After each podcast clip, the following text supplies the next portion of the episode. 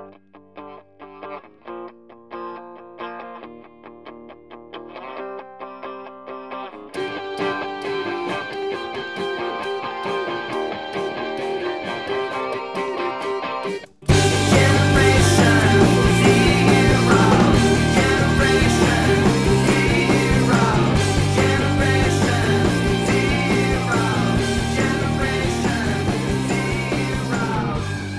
episode 376 of TechZing, hosted by myself, Justin Vincent, and Jason Roberts. And on today's show, we have a lot to talk about. Things like global news, UFO revolution revelations by David Grusch, um, Apple's new 3500 scuba mask, uh, aka Apple Vision Pro, what really went on inside the Wuhan lab weeks before COVID erupted, and then um, I know that I've got a lot of a lot of updates. Um, List's new image function, what Jason thinks of it, my time in a Vegas escape room with seven moms, um, how I've found a new partner to work with on List. And of course, Jason has Project Superhero updates. He's inspired the entire Discord to do Project Hero updates. Math Academy's got some super exciting news and so much more. Hello, Jason.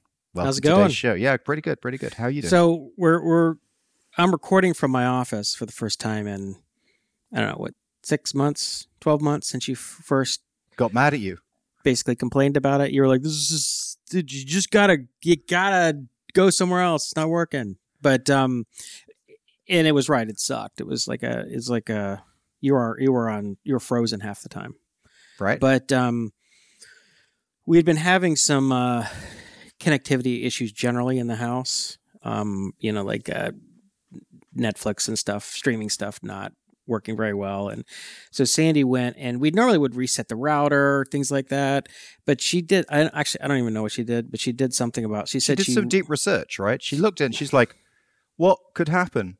Yeah, well, she got on. It. She was she she got into an uh, an argument with the customer support guy at like uh, I don't know whatever whoever streaming services that get wanted one of them to send us a new router. That you know, and the guy's like, "Well, that's not it," you know, and she's like, "Don't you tell me how the internet works." it's like I was sitting listening. I was like, damn. Like she was pissed. she can't stand it when uh, she feels like she's being patronized. So uh, anyway, um, bottom line is she did a little research on the mesh, reset it, and now I'm getting um, good connectivity in my office. So That's great. What's your speed test? test? Yeah. Oh, it was like 27 down, 15 up or something which that's enough. That's enough. I mean, that's not amazing, but it's it's definitely enough to do what we need to do. Yeah, um, I mean, according to according to the speed test, they were like, you should be able to have multiple people streaming HD in a same house. So I'm like, perfect. Okay, that's All perfect. Right. And then, and you, of course, I mean, you, it's still going to be the same scenario where if you do get closer to the origin, it's going to be better, and you'll probably see 100, 100 megabits a second. But like because you're so far away, um, that's the reason why it's lower. Like it probably would get fa- faster, but when we've been recording, it has it was never even that high. Oh no! I mean, oh, it's never been. But I mean, I remember when when when we were trying to do it, it was like two megabits a second or something. You know, before Sandy oh, fixed oh, it. it was terrible. That it was, was really rough. Some problem. Yeah. Well, before we get started, I'd like to apologize. I uh, sent Justin a mean text last weekend after canceling the third well, our there was a third show and a, and within a few weeks months that I thought did need to be canceled, and I got a little overreacted and was like, "This is bullshit" and whatever. And I apologize. Sandy yelled at me today for being mean to you, and she's like, "It's not cool." so I already got yelled at for well, it. it was weird. it was weird. Like you, like you, it was um because because you had said, uh, "Oh, the show has to be cut short," right? Like so. um we'd have to we'd only have 30 minutes to record and i mean i knew i had at least 30 minutes of stuff to talk about no no no i, I was I, I was i was gonna get off at uh 445 not 345 oh you said 345 in your text did i yeah that's the reason why that's the only reason why i canceled it what did i said oh jesus christ i need to finish by 3.45 p.m there you go. My bad. You're bad. so I'm fronts. the asshole. so first, two. so first of all, you said I've got to finish by 3:45, which means the show would only be 30 minutes. There's no way a show is going to work for 30 minutes with me and Jason. And then second of all, you body slam me with game theory. Like you're like you're like, look, if if you're going to cancel shows, I don't I don't need to do TechZing anymore. like... Well, okay, so I th- I thought it was four four. I'm like I'm like well because you said we have an appointment. Why don't we can we just cancel? We have an appointment because we had an appointment until three, right? Yeah. So I couldn't start before three. yeah, I was like, well, I was like, uh, dude, we still have like an hour and a half. What do you like? What I mean, because you you know we didn't do it on uh, on Memorial Day by default, and then Mother's Day is okay if we don't do it. I'm just like, look, man, like this is going back. This is where I'm at my head. I'm like, we're going, we're reverting to back to where we we're like a year ago, where it would like it was just this thing we do in four times a year. It was just like once no, a month, and that. I was like, I don't want to do this crap. This is stupid. No. And you were out with um, Airily one time before that. Uh, Izzy rather. Wait, who's the who's the gymnast? Airily is the gymnast. Yeah. yeah, yeah. You were you were with Airily sometime earlier as well. So I mean, my bad. I bad. Yeah, I'm, I'm the asshole. Yeah, like I said, Sandy already gave me a talking to this morning. she does not like.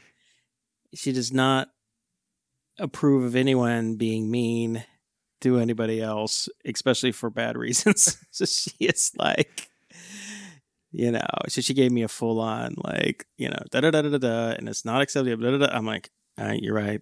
Okay, yes, I know. So just to just to nail this down once and for all, just to be clear, like there is there's no uh, part of me that want will ever want to blow you off about doing a show, like uh, just or, or, or disrespect your time, like. I totally want to do TechZing. Um, I'm all in. I mean, I love this show. I want to okay. do it. I love our community and um, yeah so so like just call me up if you haven't if if if i do something right, like that that seems like an issue. Yeah. Okay let's let's let's try and commit to doing it every weekend. Every weekend. I'd love it. Let's just let's do, do a weekend, weekend. show. Yeah weekly. If you can't do it on a saturday and sunday for some reason like if it's com- if, it's coming by earlier mid of the week you're like look there's there's going to be a problem. I'm traveling. Let's try to shoot to do it either the the the friday before if it has to be a Monday. I mean, there will there'll be occasions where we just can't do it, right? But let's let's try and work well, around it. If we if if we have some time and, and lead time in advance, we know that there's a potential. You know, because sometimes Sunday afternoon at three is just not going to work, right? There's like you have you have right, people right. visiting. There's barbecue. Just like like, can we do it on Saturday morning? Can we do it Sunday evening? Can we do it Friday late? You know, let's just try to um ahead of time see if we can figure out a a scheduling solution. Yeah, let's do it. I because next be weekend, weekend as for instance, next weekend I'm flying up to uh, Eugene to help Colby move out of the dorm and store his stuff and come back with him. So I'm flying up Friday and we'll be back till Sunday. So we're probably going to have to either a do a Sunday um, evening or I could try to do some. There might be some time on Saturday or sometime in the hotel that we could do it. Where I'm just we have free time because I think we might have some downtime. But anyway, we're just going to have to be creative, figure out what we can All do. right, let's work it out. Let's just try and commit to weekly, and I think that uh, listeners will enjoy that too. Well, I think momentum has a power of its own. Consistency has a power yeah. of its own. It has a compounding effect. I think. I think for our listeners, um, I mean, I know this when I have my pod podcasts that just don't come up very often. I just lose interest in them. I forget about them, and the ones that it's just like clockwork, right? You just there's the first ones you look for right? You're into the zone. The other thing is, um, I feel like there's so I have so much to talk about. Too much to talk about. I mean, I but can't I, I can't fit a month of stuff into a week and give it any justice whatsoever, and and I find that a little frustrating. But the the only issue, the only um like issue is that um like we do the, those two hour shows. Uh, we might want to try and get do like an hour and a half or something. I mean, I don't know if that's possible, but we could try. Because if it's coming out every week, I mean, maybe maybe it's possible. Maybe it's possible. We'll we'll, we'll try. But yeah, we'll try. Um, I, anyway. I mean, we don't have to do two hours, but um, I mean, I'd rather do one and a half every week than do two hours once every three to four weeks. So, w- did you like all those all those things that I brought up at the beginning of the show that we've got to talk about in the show? And I know that there's some other things that you I actually have talk a, about. Yeah, I actually have a couple other things to talk about. So there's there's a lot. Yeah to get into. We'll see what we can see what we can cover. Um, so I thought maybe we could start with um, uh, maybe Operation or Project Superhero if you want, just because that's sort of a thing. Do you want to co- start with that? I would say that's a great thing to start with because everyone's into it. Like we have, we we created a, a, I created a Project Superhero channel because everyone was pushing their updates to general, Mhm. and then Doug Doug Martin suggested, look, maybe we should have a, an actual channel for this rather than spamming general. So I created the channel, and it's like people have been really getting into it. So Well, it's funny because um, the last show, you're like, we were talking about, it, you're like, listen, I don't know how people are going to be very interested in this, you know.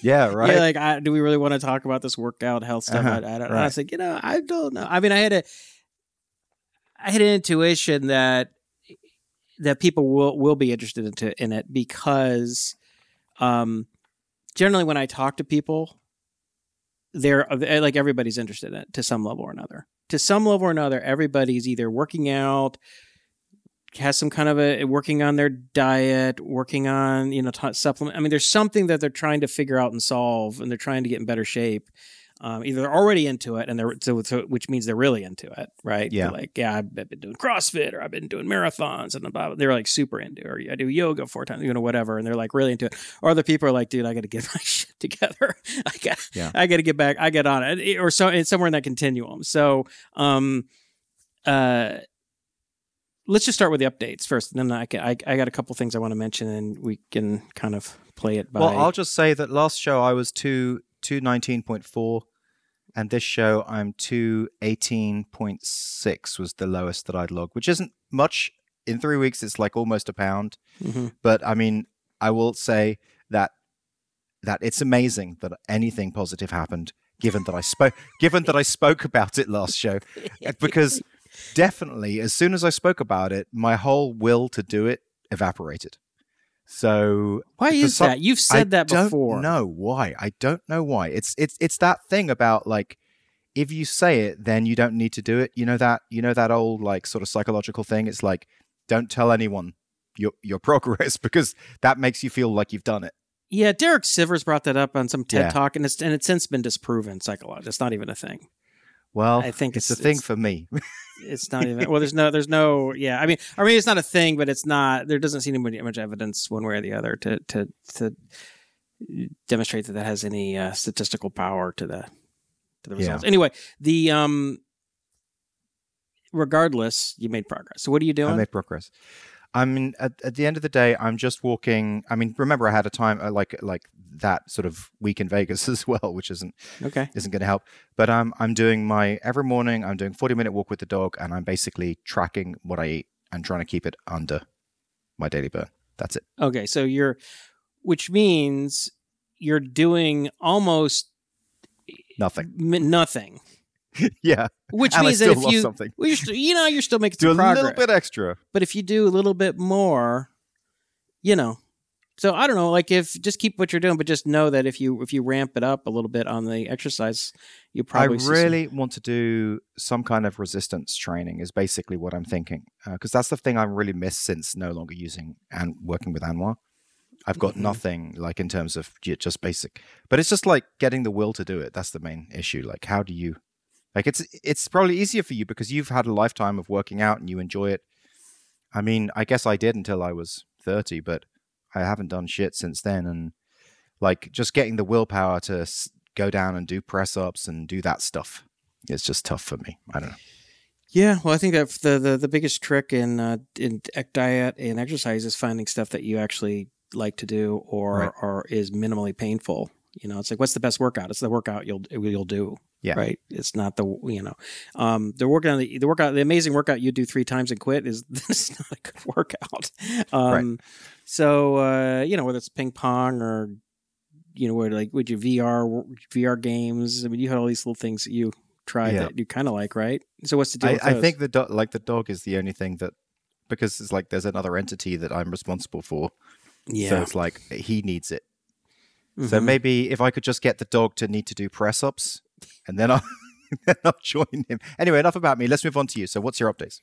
Um, well, I'm only down like half a pound in the last two last since the last show. Yeah, but you weeks? broke 200.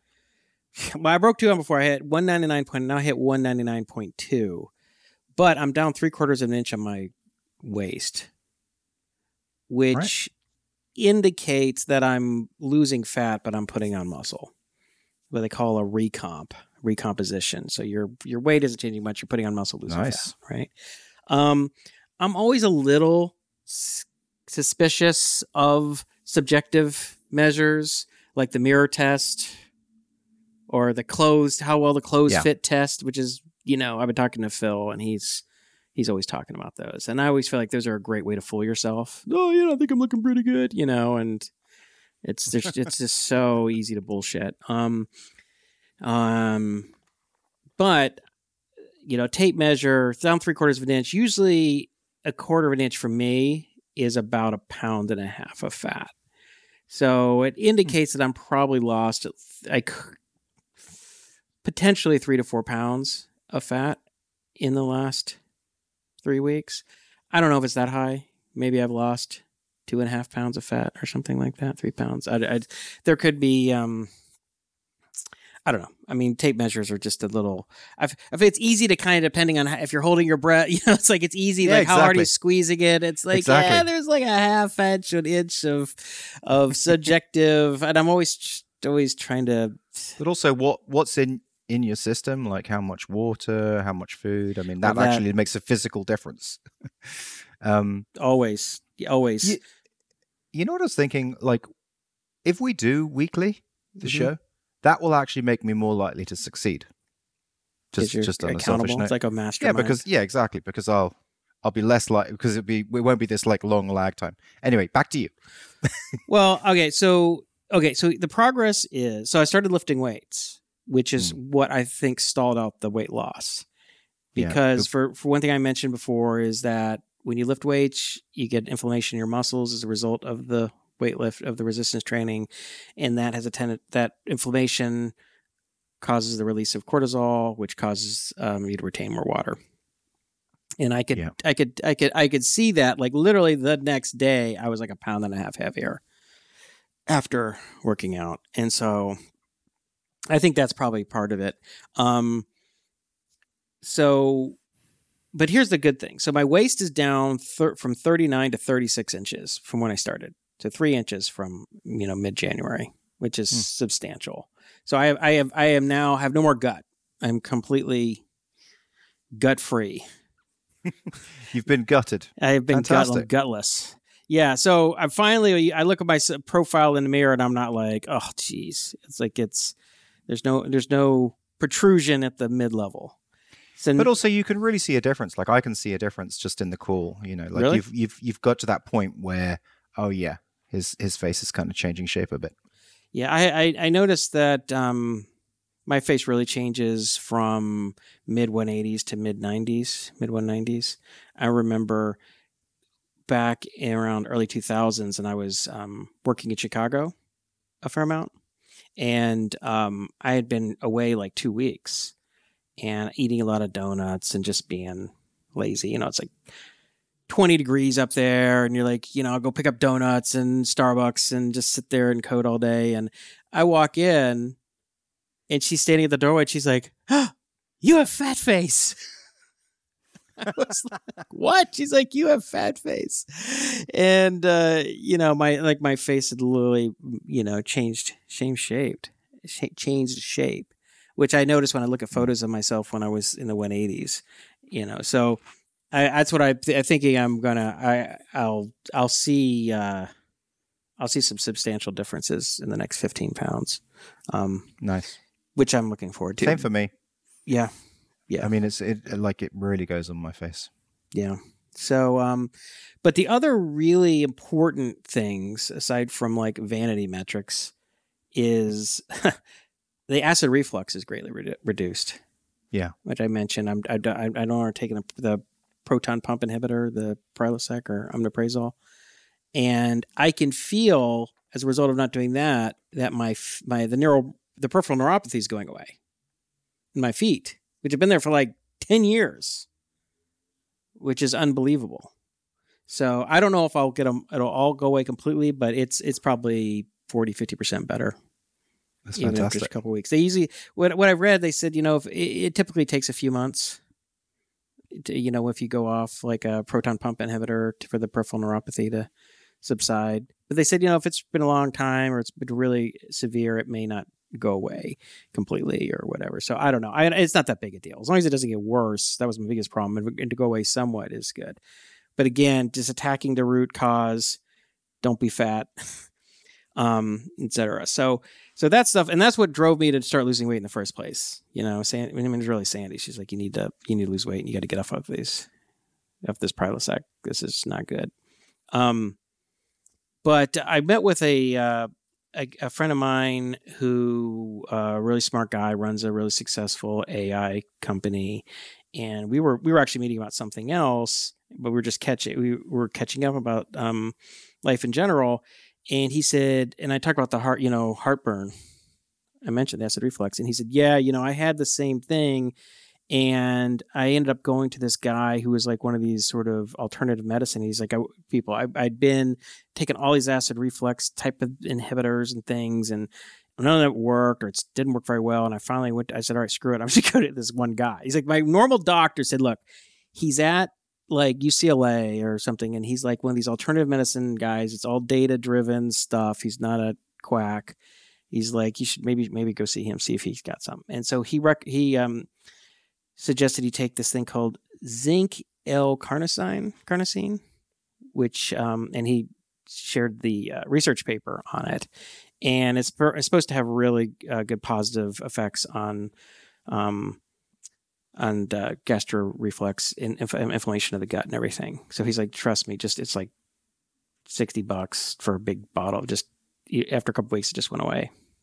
Fantastic. So that is interesting. And I was looking. I don't know if you saw this on Hacker News. I didn't post anything about it. Um, you know, I th- again, I think it's the side effects. Is like, you know, I was planning on it, but then we didn't do a show, and I was like, ah, whatever. Um, so let me see. Yeah, well, you know, it's like you just so much stuff to talk about, you forget. Okay, so um, there was a article that got a ton of comments. Um, it was called, and the article is a simple exercise to strengthen the lower es- esophageal sphincter and eliminate gastroesophageal reflux. An oh, autobiographical case report. And you're like hanging off your bed backwards or something, or no, forwards, something like that. Yeah. And I was like, you know, I'm going to try this. But what was interesting, I ha- and I haven't yet, so I don't have anything right. to report because I think that's my issue. Is I think it's the because if I gain weight in the in the gut, and I think that puts pressure on the esophageal sphincter and keeps it from the closing completely. So I think it's something to do with that. Um, it, and so here are two comments that I read I read through like all these hundreds of comments, and everybody's talking about having these anecdotal, like, here, I tried this, this doesn't work, and it was back and forth. And someone says, I cured my acid reflux by taking anti- antibiotics to kill off an H. pylori bacterial infection, which apparently affects 30 to 40% of the US population. That's weird. I was like, mm-hmm. that would be interesting. That's something to look into.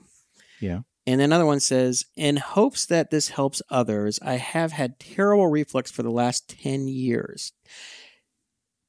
10 to 15 turns a, a day every day for years. Well, that sounds brutal. About four months ago, I started taking a scoop of glutamine, the workout supplement, and amino acid powder in water at night before bed. Not sure if this if the timing of when it takes is taken matters. Two weeks later, and my heartburn reflux was essentially gone and has stayed gone. I take maybe one turn a week now. Maybe many weeks it's zero. Hmm. That's interesting. So I don't know. I mean, it's like these things that are like worth trying, right? It's um I mean, another point about it is um and this is something that I found this definitely because I had read a book about it. Um if you if you have like a if your belt is too tight for you, your your trousers are too tight, that essentially is like squeezing in your stomach and pushing everything up. And um, like when I've just loosened that, and so that there's no pressure on the stomach from my clothes, then that makes a difference for me. Yeah, well, I think it all has the same same. It's all. I mean, okay. I think there seem to be many different causes for why people have acid yeah. reflux. Yeah. One of them is um, I think can be of like the pressure on the stomach pressing on the esophageal sphincter, and um, gaining weight in the gut area is one of them. Like said, p- pushing on it be another.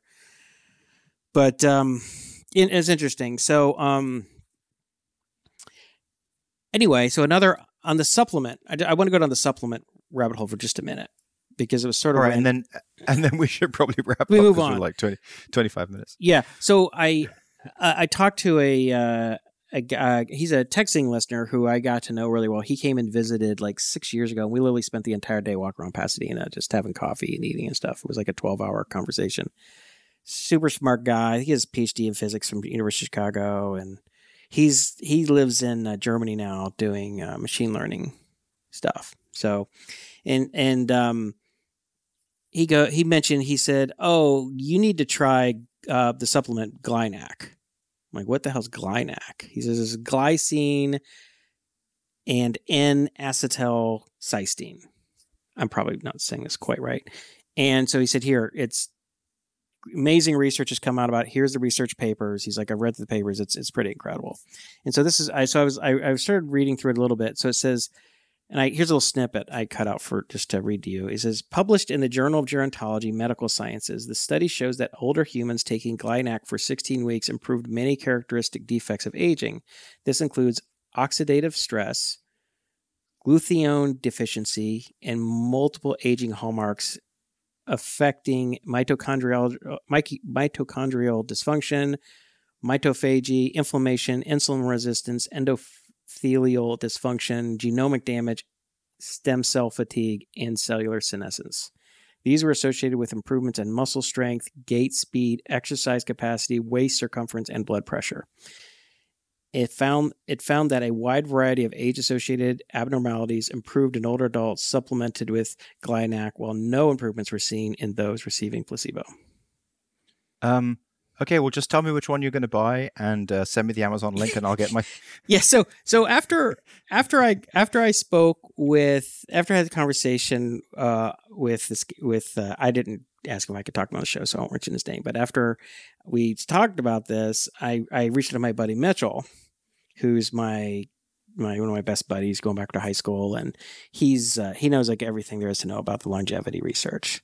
Right, every Yeah. biotech company, every talk that George Church gives, every peptide that you be like, you know, he's lives in that world. And and so I said, "What do you think of this?" And he's like, "Oh yeah, I've been taking it for years." And I said, "All right, well, give me your what's your Give packing?" me a regimen. Right, what your are you- regimen? I said, "What's your list of recommended supplements ordered by expected impact?" And he says, "He says the GlyNAC, creatine, hyaluronic acid, and omega three fatty acids." But it's not just that; it's also like what brand, you know, where to buy it. I asked So if him you that. can ask him that, I asked him. He, he asked him if there was any specific, you know, like that really mattered. But he said the hyaluronic acid. So I went and just looked up the hyaluronic acid. I mean, creatine, omega um, omega three fatty acids. I mean, we've been hearing about that stuff for years, right? Like this this is not news. I'm sure, especially if you're at all into fitness, you probably read about this stuff. Anyway, but the hyaluronic acid. And I, there was this article, and it says, you know, it's supposed to help the skin, joints, eyes, acid reflux, again, increased hydration, reduces inflammation, increases bone strength. So I don't know. So he was like, "This is like- your main. This is the ones you want to take." I mean, can we post a link to to a purchase, like a like a purchase set? to It's all of the these? TechZing special discount Amazon or oh shit! Yeah, that's a really good idea. We should do it through the uh, what do they call that? Like the referral program. We'll make at least four bucks. four know dollars. That's four hardcore dollars.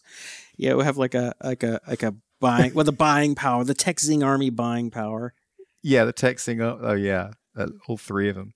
Well, anyway, I I think uh, just to sum it up on the supplements, I think it's I'm I'm going to order these four or five because I want to I want to see if I can get off the the Pepcid AC finally, and um, you know, and and if I mean all these guys that I'm talking to are super smart people who don't who don't believe any kind of unsupported bullshit. Read the read the actual research. These are people with like PhDs in physics and stuff, and they're like, yeah, this is this stuff is is legitimate and works. So, so it's worth trying.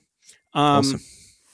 The and the last thing I'll mention on the health thing, and this will go really fast. He said, "Well, the the the one guy said, hey, he said you should do Inside Tracker, which is this.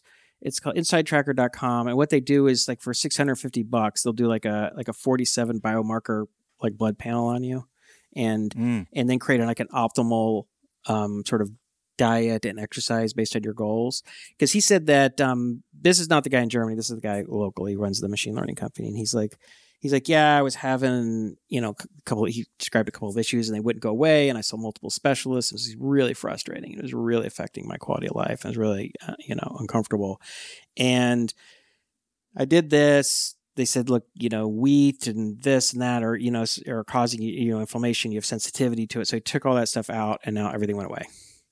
Hmm. He says, it sucks because I'm Italian and I can't eat pasta very often.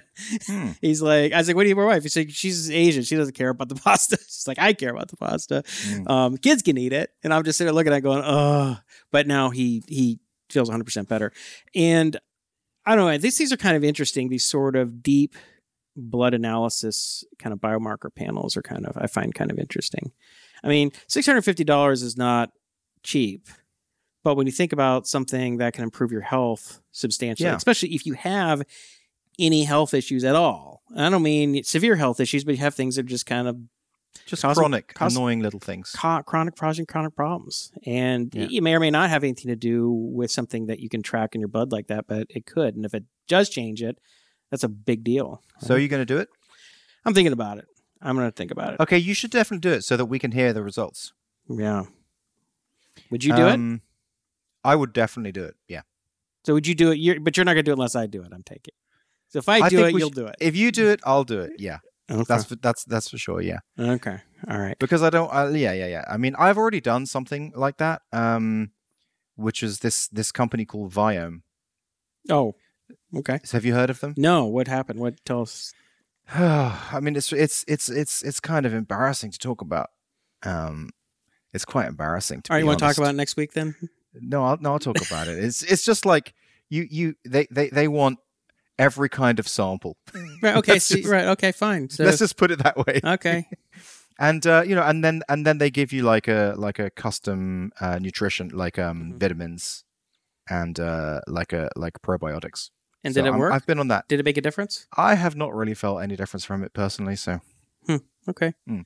Well, were, I was it were th- things that you were hoping to solve? I mean, yeah, I just want to feel sprightly. I want my brain to work really well, and I want to just automatically lose a shitload of weight. So yeah, those are the things. Just those simple things. Yeah. Well, well, going to Vegas for a week and partying down. So you wanted to Um, break. You wanted to break physics. That's right. That's right. But I will. I'll do. You know, I'll do that that blood thing with you for a laugh. Okay. Let's do that. All right. All right. Um, you ready to move on? Yeah. Let's move on. Okay. Uh, where do you want to go? You want to talk? uh Well, I mean, you you went deep on. Okay, okay first of all, let's uh, UFO. It has to be UFO. I was going to say Okay. Math Academy, Oh, you want to go straight into Math Academy? Okay. but unless there's an update on. You know what? But I've, I've been talking a lot. So why don't we hear about List? Let's talk about your Uh, projects. okay, and then we'll and then we'll go back to Math Academy because there's something to celebrate. I think on the Math Academy front. Yeah. So so this is good because we'll keep we'll keep the listeners who are who are still deciding whether they're going to listen to Let TechZing. We'll keep them hooked to find out about that that win, that Math Academy win. Right. Um, okay, so list I did. Uh, I worked for two weeks on the image function because you just like offhandedly mentioned it in Slack. I nerd sniped you as was a V Raptor. Is that a V Raptor yeah, term? that's Yeah. the Raptors thing. So I pushed out images. How does it work? What do you think? Works great. Yeah, it works great. I mean, you just drag and drop them just like you would on to uh, Gmail or something. You know, you just drop it and it just slots right in, and you can move it around or just delete it. Um, you Have you used it? yeah, I mean, I haven't. I haven't used it um, as part of my workflow yet. I tested it out for you. Okay. Um, I just haven't had. Um, sometimes I go through a period where I have lots of to do items and lots of bugs. Right now, I'm in the middle of a of a sort of a heads down project, so I really haven't been on my to do list. so if list. bugs do come in, you can take screenshots of them. You can drop it in, yeah, and you can you Yeah. can make it work. or that's it's good. like to to not only to bugs but also like um UI there's UI things you want to do, and you and you see websites, you're like, oh, it should work like this. I like the Yeah. way you know, I don't know, Google did it here. I like the way Discord did this. That's kind of cool. And you have little screenshots of these little UI elements or dialog boxes or whatever, and it just reminds you how to solve different types of UI problems, right? Because sometimes you sit there and you go, well, how do I solve this problem? You're trying to think about it, and if you have a just a huge list of all these you uh, uh, different types of dialogue boxes and stuff, it sometimes it just helps you think about ideas. Did you notice how fast it was? It was it seemed instantaneous. It's instant, right? Yeah. Um, that was the that was the effort. So you know, I'm I've always been building this local first thing. So Mhm. um, so what happens is when you drop it onto the page, it actually uh, drop it actually stores it in the local index database, and then it's ser- it's serving it when you move to other pages and when you move back and when you copy it and when you paste it, it's serving it just from your local local Mm. database. But it also syncs it up to the cloud. Right. But it doesn't really care about the cloud Yeah. until it is actually synced, and then you then you, then the URL of the cloud version is sent back. Right. And so now what it does is it goes ahead and uh, gets because it's got a real URL, it then downloads that and stores it in the same local storage. So um, it's like it's kind of like a round trip um, thing. But the reason is is because if people just go ahead and paste any old image in there, um, just paste the URL directly to an image, it pulls it down from the cloud and stores it in local storage. So I wanted this, I wanted like a central source of truth uh, to be in S3. But so what happens is like if you if you log out, well, actually it doesn't. It, it, it does leave it in your local cache. But I just wanted it to be so that if you were offline, it would completely work. Everything would work. Everything would be fine. I want it to be completely fast. For example, when you're when you're scrolling through pages, um, it's got like an instant. It, it redraws the page and it instantly loads the image. Again, that's because it's not pulling from from the internet. It's pulling it from like just the little the local the local thing. Well, you know, it reminds me of I think of the sto- story of like Instagram when their the version. One of the things they did was they would they would kind of do something asynchronously and be and instead of making you wait on it, they would kind of do something else and not show it. And I've done that to stuff too, but that kind of stuff makes a big difference. The the, the perceived wait time, even if it's not even if you have to wait, like but it yeah. allows you to do something else and just distracts you. Oh, just do this thing, and oh yeah, and then it's it, it, it feels like everything happened instantaneously. But just the fact that it's like, oh wait, hold up, wait while we do this, it's just so exhausting and frustrating for people. So that's a So, yeah, so this is instantaneous. So basically, you do have like there's a lot of complexity in, for example. So first of all, you drop the image on the page, and let's say, for example, you copy because you know you can use it with a text selector. and mhm. You can copy that image. You could go ahead and paste that a hundred times, and it would just be instant. And and all that stuff is there's an insane amount of complexity to it, which the only person in the world who really understands is my uh, my potential new partner for List. Uh, so yeah, so let's let's hear. So you have a have a partner. So is this who is this? Is David? No, who? How did you know? Well, because he was on one of our uh, the Discord. He's and you guys would ta- he had he was doing something sort of similar, right? But like, we didn't say that any. Oh, I mean, I never said that anywhere. That was all private conversation. So if you had like some back channel, No, no, mean, no. you just guessed. No, you guys were talking about it. You guys he, he was like show your project, and he was working on something similar, and you guys so were talking similar. about content editable, and you were you were giving him some suggestions, and then he he was showing you stuff, and I was like, that was like, I mean, we were just converging. I mean, Yeah. basically, the stuff he was working on was just it was just converging with the stuff I was working on. So it just made it just made a lot of sense. you guys um, wait. Well, here's a que- here's a here's a key- are you guys working on a similar stack? I mean, is he like? I mean, you're doing PHP. Is he a PHP guy, or is he writing his in like Java or Elixir? he's writing his in he's he's writing his in React, and on the back end, the similar to you, I think it's Express JS, the Node.js. Node stuff. So Yeah, yeah. how are you going to work together if you're working at completely different code stacks? Uh, well, because we're moving to my stack. Because at the end of the day, it's it is all uh, in browser anyway. So I think I've convinced him at this point that um, that the essentially this is like a, a custom frame, a, like a, it's just a custom code based job. Because if you're using, I mean, he's already seen how with React. It's doing so much to the DOM that it doesn't need to do. Like whereas what what we're doing here with with our code base is just very specific. It's what needs to be done. Yeah, So um, that happens a lot. I that mean, happens a lot with React. I have a friend of mine was telling me that Doug who he he did the same thing, and it's like it just does all this stuff. If you're doing very standard stuff, things like React and Vue and stuff are, are fantastic, right? Because they anticipate all the things you're going to want to do, and then they can just kind of route this stuff the right way. And we're going to take all this stuff care for you. But if you're doing something compl- that's really not standard, it, it's just uh, it typically gets just in your way. It's my feeling. But I think that I, I like so so we're we're trying it out. You know, we're Mhm. we're trying it out over the next uh, couple of months. Mhm. Um, I think. I mean, it's obviously. Uh, um, you never know what's going to happen with potential partnerships. So I, I've, Mhm. I, I've told him in advance that you know it's it's like you never know what what's going to happen. So we're we're trying it out. But I think that it is quite he is quite a good fit with me because he kind of um he's quite similar to me. Like we're we're sort of simpatico in that way. okay. Like he's like a I think he might be like another sensitive new age guy type of thing. So no, he does have like a, a really nice uh, math background, and um, he was even doing a PhD on something math related. And um, so he's got he's that's something that's really nice for me because I don't have that piece, and it's Mhm. nice to work with someone who has that piece. Um, but he's gone, you know, we've we've gone through the code base, and he thinks it's a it's a great it's a great design, and um, we're so the good news for you is the the next piece that we're working on right now is collaboration. Yeah, well, Yeah. I think that's an important piece. If you build that in from the you know from the base at the base level, then it's gonna it's gonna it'll work much better than if you try and tack it on later. And another piece that he's brought is in our early conversations, we've changed the, we've tightened what what it's going to do. So, if you think about Notion, you could say, all right, Notion, you run your organization on Notion. That's your whole company. You run your organization on Notion. With with our product, you run your technical organization on this.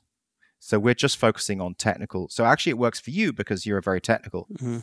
but we're really we're really going to build features for coders for developers for technical people Mhm. for devops people so it changes the whole way we think about it Okay. and we also have a new brand name Okay. um, which i'm terrified to tell you because every time i tell you brand name you say that's crap but that but that's okay. I won't say it. I've already been mean enough for you for the month. So No, no, I, you I, can I'm say- not going to say anything, even though I hate it. you I'll- can say it even if you hate it Okay. okay, no Go, what it? Okay. And and this is after like a, l- okay, I'll just say it. Um Nitro Note. Nitro Note. Nitro Note. So Nitro to imply the fact that it's just super fast. Note does tie it down to just notes.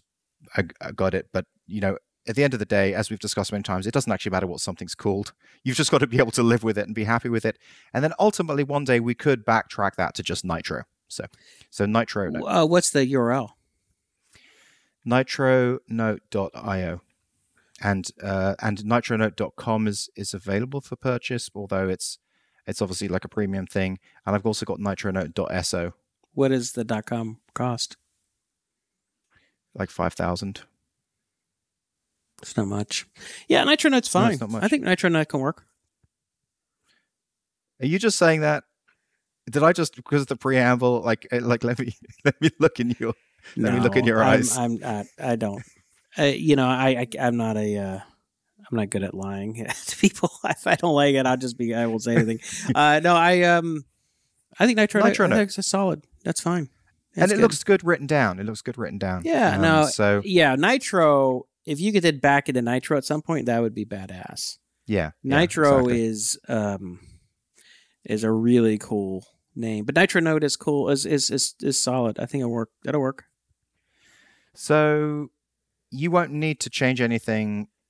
In fact, I don't think you'll ever need to change anything because I'll probably just do a redirect. Mhm. But even now, you won't need to change anything because we're just working on list. We're just we're just working through the problems of getting uh, synchronization and all that stuff working. And there's a lot. There's a lot of there's a lot of things to think about, and we're we're just working through it. And we're so we're working in a similar fashion to the way that you and Guyon did with um, App Ignite. Um, Oh, just- and we'll be doing that for the next couple of months. We'll be like pairing Pair coding um, for sessions. like an hour every every day or every couple of days. Yeah, well, I I think early on that's probably a, that'll be a great way for you guys to get to know each other and to sort of um, coalesce your thinking around things. And um, Uh, yeah, I, I would find I found that to be exceptionally productive with Guyon, Mhm. especially when you can kind of take turns. Um, who's who's has control, who's coding, right? The person can just sit back and kind of observe and think about bigger issues or other issues or the next step once this function is written. Like, oh yeah, remember we got to do this, we got to do that. It's, it's great. I mean, he's got a great background, great resume. He was um, he was technical manager at a YC company for two and a half years. Cool. Um, Wow. Stacker, you know, um, Hmm. I don't know that one. What did they do? uh, it's it, they were doing something like I, I I think it's something like App Ignite. Huh. Stacker is something like App Ignite. really? Yeah. What happened? Do you know? So, um, th- uh, the the the the layoffs, the tech the tech layoffs. The so they just ran out of money, and I don't know. I, I don't. I don't know. I mean, I don't know the full story. Uh, Like you'd have to. but they're still Dave, around. uh, Stacker's still around. they're, they're still around. Yeah, yeah. So, um, Hmm. but I mean, I I think middle, uh, like kind of middle management is with the people who were in the highest risk areas during those kind of cuts. right. Um, but but you know, being a technical manager there for that long is pretty impressive, and there's been quite a lot of things that he's done. So he's got a great resume. Well, cool. Well, I wish you guys luck. That's that's. uh I mean, I like Nitro Note. I like Nitro even better. If you can get that at some point, that would be amazing. But Nitro, Would have to make a, substantial. I mean, Nitro's available, but we'd have to make a significant amount of money. It'd be like be like getting Drip.com or something like that. Like Mhm, there, there- there's there's a path to it, but we'd have to be mhm. doing very well. yeah, yeah, yeah. Well, that's cool. Um, Yeah. How did this come about? It came about because um, You were doing show and tells and just We- talking about. we, we were doing show and tells in Discord, and like so he was he was trying to work. He he went through exactly the same pathway as me. So first of all, he was like, okay, I want it to work fast. I want it to be snappy. So I'm going to use text areas. So he created text areas in his little like node thing or whatever. It's like, ah, but text areas, the you know, then you've got the problem. You can't do anything with them. So then he moved to content editable, and then he's like, huh, like you get lots of stuff free with content editable, but then the deeper you go, you realize, oh, content editable's really difficult. So then it's like, okay, I have to trap every keystroke. So then he's like trapping every keystroke and managing content editable. And who was the original on that one? Preso, circa oh Preso? Oh yeah, 2004. Preso exactly. Yes, we, yes. Guy yes, and I did this in 2004. Jeez, that's almost 20 years ago, man. So Gee, I think about yeah. I mean, we we we trapped every keystroke and mouse mouse movement, everything. I mean, it is So- a nightmare. But you know, when you have Yeah. full control, you can do anything you want, right? So then he he like proudly showed, I'm capturing every pre- keystroke. I've got it working. Look at this. And then I'm like, by, by Slack, I'm like, oh yeah, how's the undo working for you? And he's like, facepalm. He's like, oh my god, yeah, that's a fa- yeah. The the that's what you had to do with Preso as Hell well. yeah, Undo redo. yeah. It's like complicated as shit. You know, you've got to do all that stuff. Oh yeah, So it's it's a it's a pretty Yeah, hardcore the project. cost of admission Um, is high for this solving this kind of a problem. Well, Yeah. it's uh, the price of it is not. And then you know, as you talked about with the collaboration stuff, um, makes it even a little more complicated and stuff. But if you could solve it, I mean, you really, I think you really got something. And I think you can. You can solve it. It's just, it's just, it's just, you know, just got to stay on it. Yeah, Right. Just got to exactly. grind on it until you get it. I mean, the thing is, you have a very high bar for performance and um, user experience, and you'll just keep banging on it until it, you know, cross hit, you know, crosses that bar, right? Mhm. I mean, that the thing is that if it, the thing, it's it, what happens is when people make excuses but they can't ever clear the bar, and they make excuses why it's still good enough, right? That's Yeah. that stuff never works. That- that's the those are the products that suck. You have to have someone who just has a high bar, and it's just I'm just going. We're going to make this work, one or another. So that's that. Um, so now I'm I'm super excited to hear, and so so basically you've had in in the Math Academy channel you've had this countdown. Like every now and again there'll be like a picture of a post-it note, and the picture will say, you know, 50 customers needed to break even, and then it'll be like you know a couple of weeks later it'll, the picture will be like 42 customers needed to break even just on this post-it note. Mhm. So you posted some amazing numbers and photos of that post-it note. I want to hear. No, you say that. me, but it wasn't me. It's Sandy.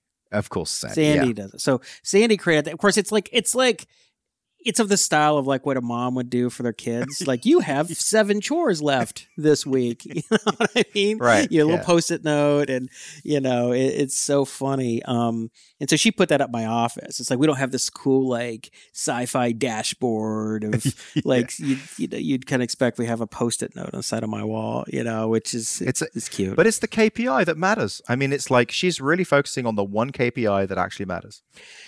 Yeah, and, and that's right. And I, I I like to talk a little more about that in a minute. And but yeah, so okay, so she posted that ten.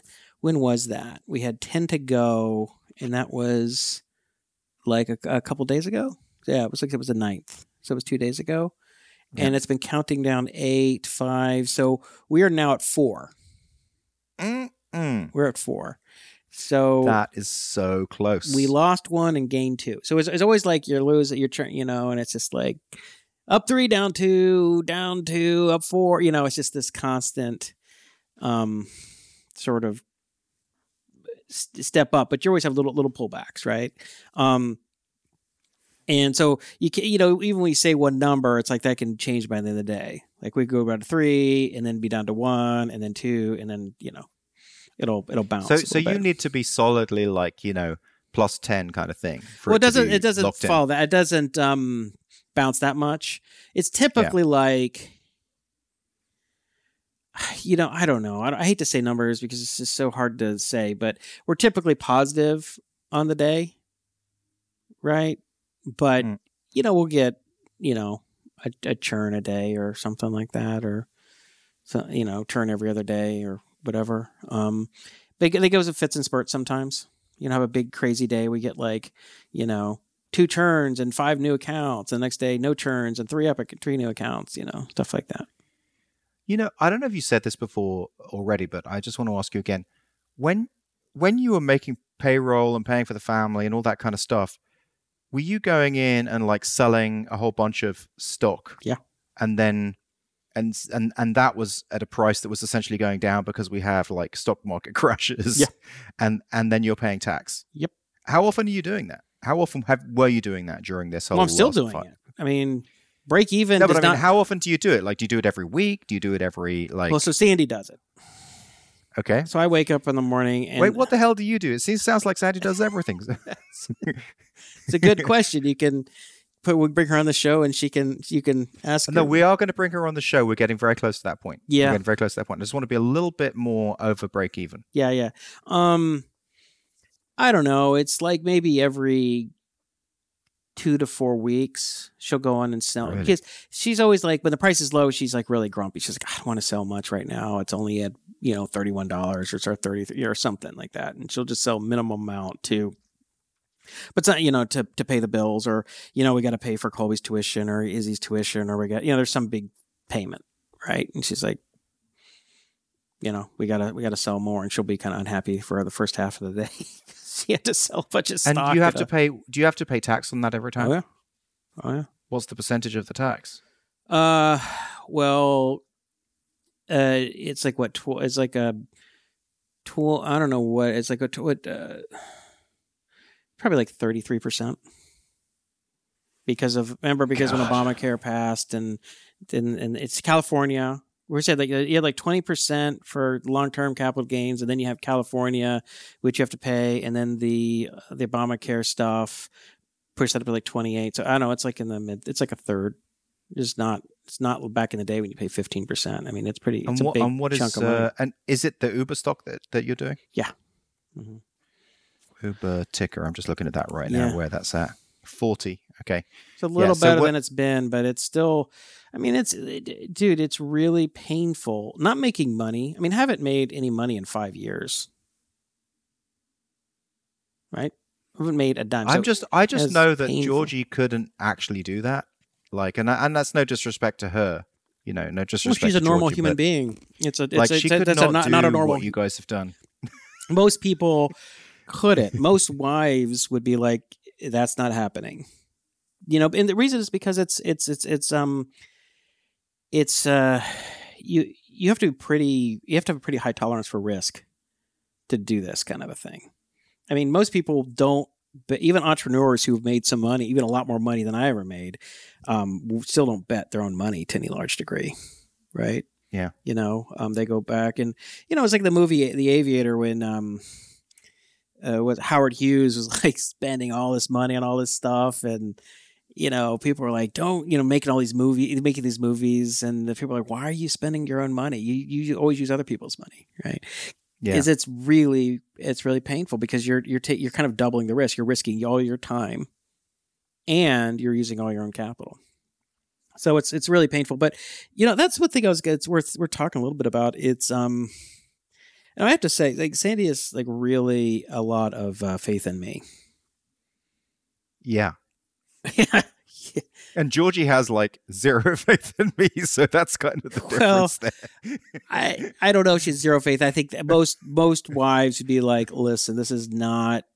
I think you should at least have a job. You know, you know, they would want to play it safe. They're like, we got a kid, we got a house, we got a retirement, we got to worry about college. You know what I mean? It's just, it's uh, just hi- it's higher risk than most people are comfortable with. They can't sleep at night. Um, Sandy, um, it's probably because I've been doing the startup stuff for so long. Maybe she's just um, she's developed some Well, she was always entrepreneurially minded. Like, so she she kind of has an entrepreneurial mind, whereas Georgie comes from a, a blue collar background and just you know you the do idea of entrepreneurialism is just kind of scary. Um, I'm just looking back here in July 22. Mhm. Okay, so when did so you got that Uber stock and you probably got it at like a at a, was it like 60 something? no, no, it was like 34. 40 It's like 34. 34 okay so were you're still you were still doing this in july 22 and the price then was 21 Yeah, and we're selling it really low. It was really, really painful, man. I'm Oh telling you.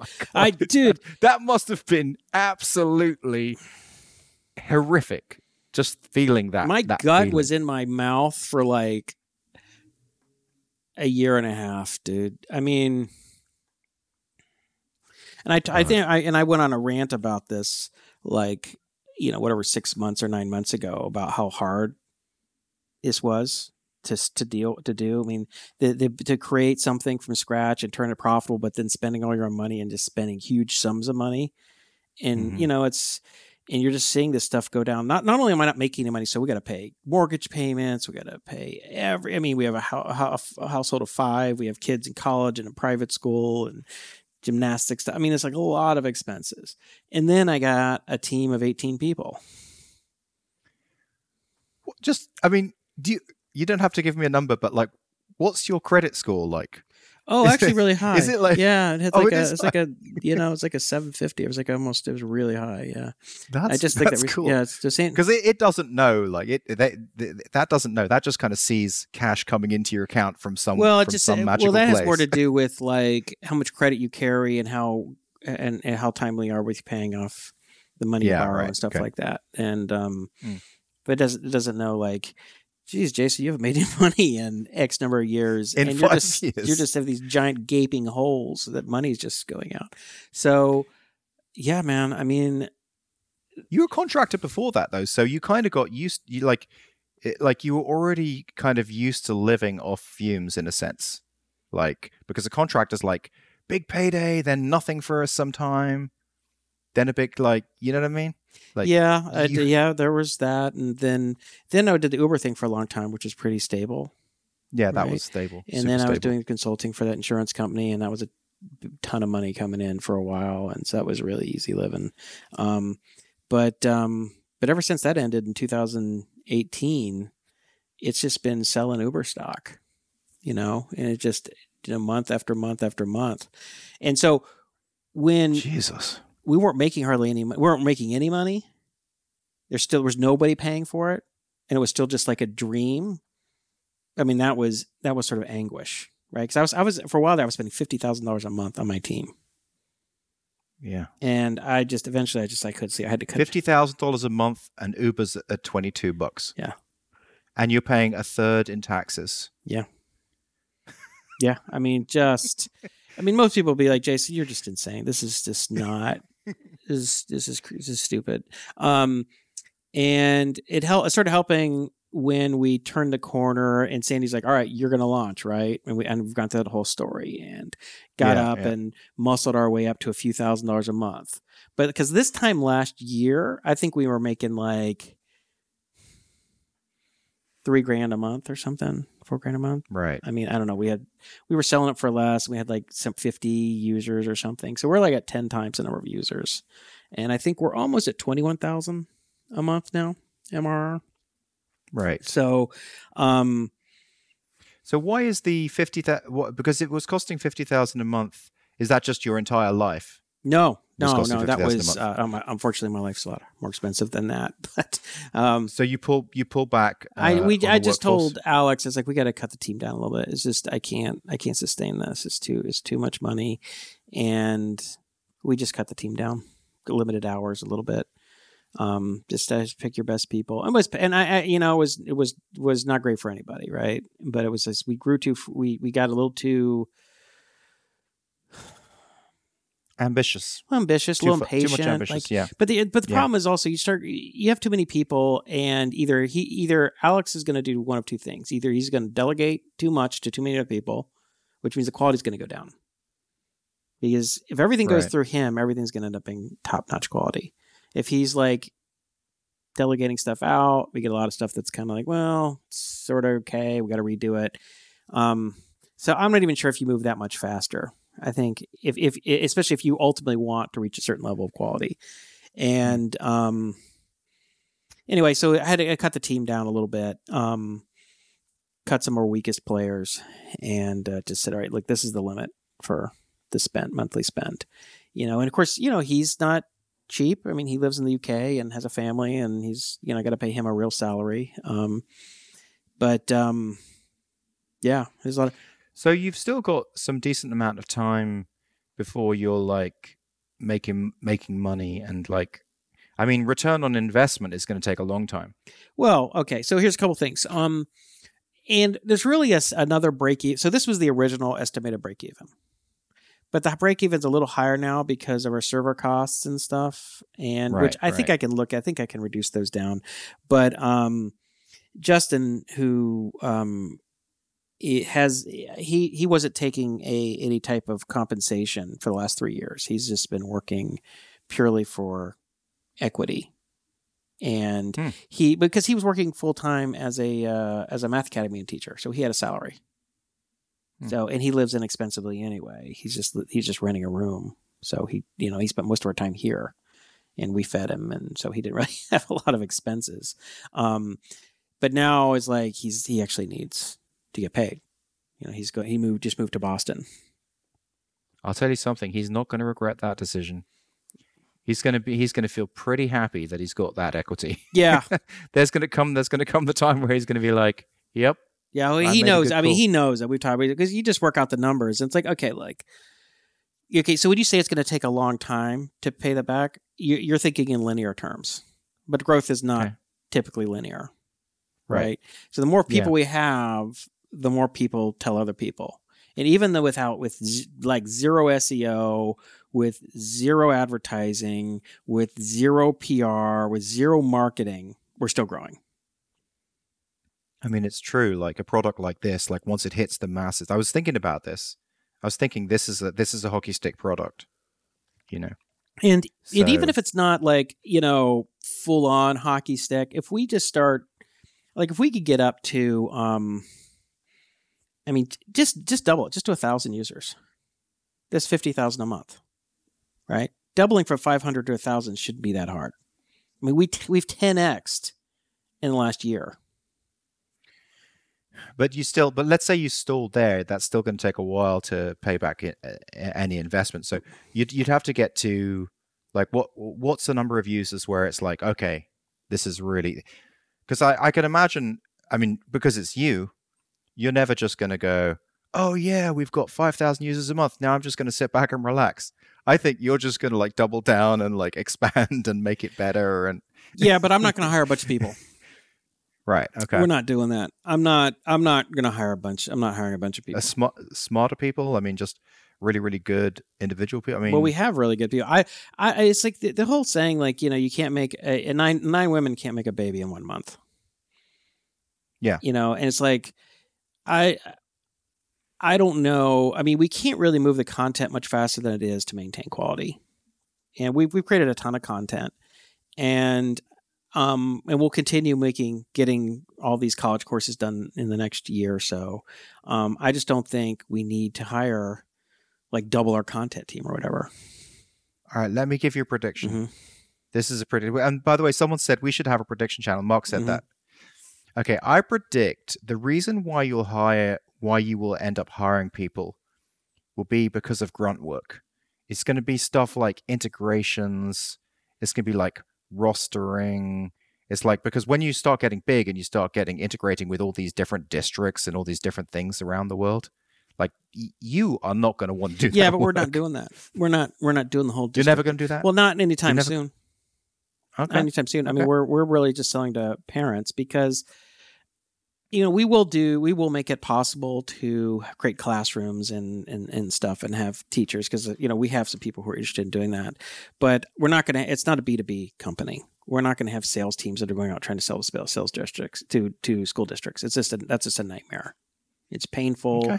It's boring and i don't i think it leads to poor software because you end up just building a bunch of stuff that districts can use to check boxes off as, as opposed to selling to the end user who actually care how well the software works. Is it is it effective? Is it fun? Is it engaging? Versus hey it has these 27 features. Our committee has decided to buy your software you know? Yeah, but they're, but well, I guess what I'm thinking is, um, there's like there's going to be a point where it's like you know how you know how they do clinical trials, and then th- the the medicine's so successful, they're like, look, th- this is it's unethical to keep giving the placebo to the people. Like we, we're going to have to actually give them Mhm. the real thing. Mhm.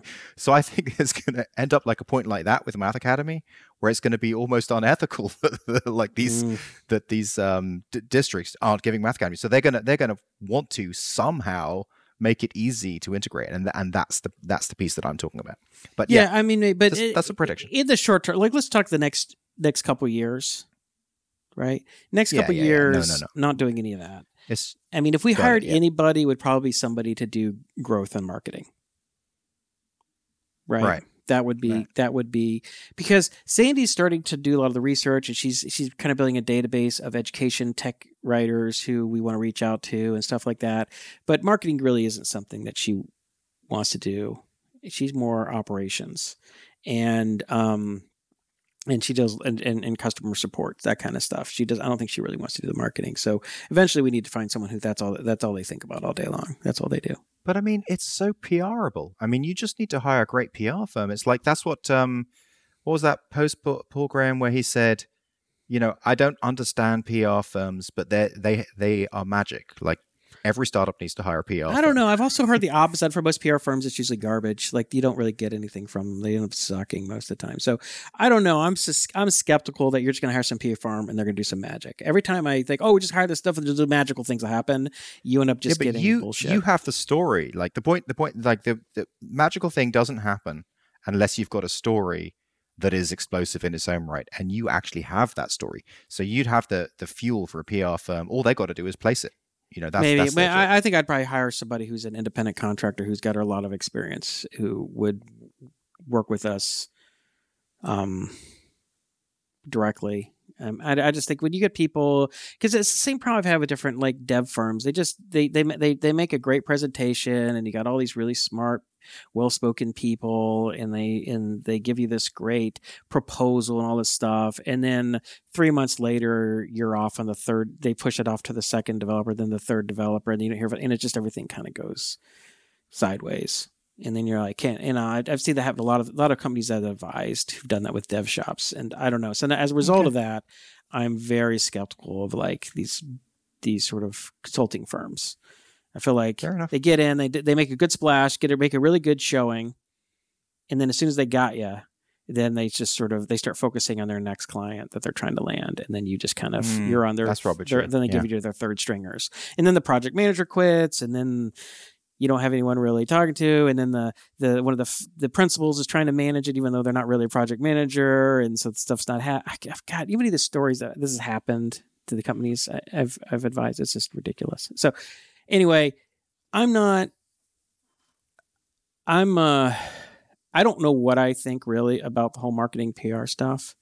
Um, I all the all I know is that whenever you just kind of think you're going to give it to somebody and they're just going to work magic, that like almost never happens. In my personal experience, it is like almost never happens. Yeah, It's like Uh, I can't agree with that more. yeah. So when people say, "Oh, you, you know, you just grab here, they'll just do all this magic stuff," I'll bet you anything I'll be disappointed and be like, "That was a waste of fucking money. I should have just done a lot of it myself and hired one person to do some of the grunt, the grunt aspect." But when gives when people give stuff to you to do, does magic happen? Do you create magic for other people? I think most of the time I try to. I, I you know, I mean, that's a whole other thing. Consultants versus, you know, firms and stuff. I, I, I just I feel like you have to be heavily involved in whatever you're doing. Heavily involved. You know, they, they I'll tell the story. I've told the story a million times, but it, you know, but it, it it's it's so true. It's like my brother and I were little kids, they were like eight and six or something like that, and we were playing space and I had taken a bunch of cardboard Yeah, that's the story. boxes, Yeah, yeah. drawn like computer buttons on them back in the day when computers were a bunch of blinking buttons. Put on, I took everything out of my closet except for them, made my closet look like a cockpit of a spaceship. And I tell my brother, I said, okay, I'm gonna get my spaceship and take off. And then when I land, you're gonna make you make my room look like an alien planet. and he just kind of looks at me, and so then I go, okay, and then I shut it and I make these rocket sounds or whatever, and then open the thing like a minute later. And guess what? My room just didn't look like an alien planet at all. it just looked exactly like my room. And I was like, what are you doing? He's like, well, what do you expect?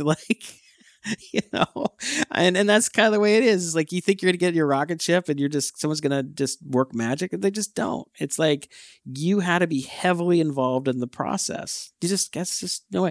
You know, and you can hire someone as a contractor, you hire them full time, yeah, but you got to be heavily involved. If you know, it's just sort of this hoping that somebody's some magical stuff is going to happen. It, it's just it is just it's um it's just magical thinking, and it, it just it, you know every once in a while it'll happen. You get really lucky. You hire someone, they just do all this, Does magic, happen every once in a while. but yeah. counting on it is a is a fool's errand, and just don't do it. So, um, I don't know. so So what are we going to say Are on that in terms of the marketing and PR stuff and advertising? My instinct is to try and do a lot of it ourselves at first to really understand how we think it works. You know, because then what happens, you bring somebody in, and if you don't know how to do anything, and then they can just say, "Oh, this is like really hard, and this is that," and you just kind of believe them because you don't know, Hmm. and you're like, "No, it's Exactly. bullshit. I just did. It took, it'll take you an hour and a half. It's not going to take you a week." And like, "Oh, right, okay, you know, just do this. Bang, bang, bang, bang. Here's what you do. Oh, we're going to do that. Nope, don't do that. These websites is a waste of time. This, nope, don't. You know, it's like understand what needs to be done. If you go in and you're just clueless about the whole thing, and then you know people, you can you you could get someone who's a real expert who comes in and say, "All right, Jason, let me let me explain how this works. This is what we're going to do." Da da da da. And you're lucky, and, and they're actually totally straight up with you, and they're totally competent, and they deliver it. But you could also be snowed. Somebody comes in who's a total bullshitter, Yeah. and they talk a good game, and they just waste six months of your time and a lot of your money, and kind have a lot of excuses and stuff. And then the day is it was your fault because you didn't understand what needed to be done. You just were hoping that that you're hoping you could just delegate it, make someone make someone could just make it go away. Yep. So are you? Uh, was there anything else Math Academy you wanted to talk about? Yeah. So I just wanted to um where'd my notes go? Where'd some notes? So um one thing I was talking a little bit about with uh Sandy was the well, I have one te- technical thing and one thing with Sandy. So so Sandy was just talking about this morning about how difficult her job is dealing with the feedback from customers.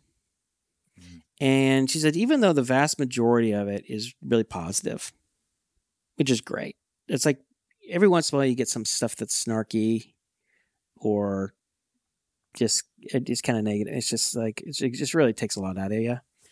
But she said it's not always just that because she says that it's like continually having to ju- explain and adjust and justify how and why the system works the way that it does is is is it's very taxing because we're doing so much that's new and different. People just don't understand.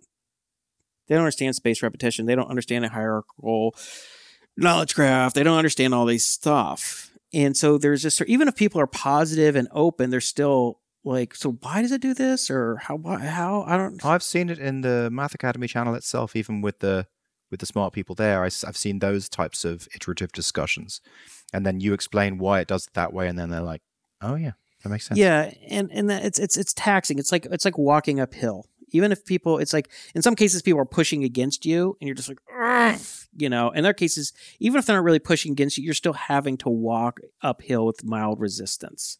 And she's like, it's just sometimes it just takes a lot out of her. She was talking about today, and um, you know, and, and but and it's it's and this a lot of this is why entrepreneurs don't do this stuff. They don't talk to customers because it's painful. It's like it's painful when you get negative feedback. It's painful when people just don't care. It's painful yeah. even if they do care, but they want a bunch of stuff and they don't understand. And so and so a lot of entrepreneurs and technolo- technology entrepreneurs in particular avoid it.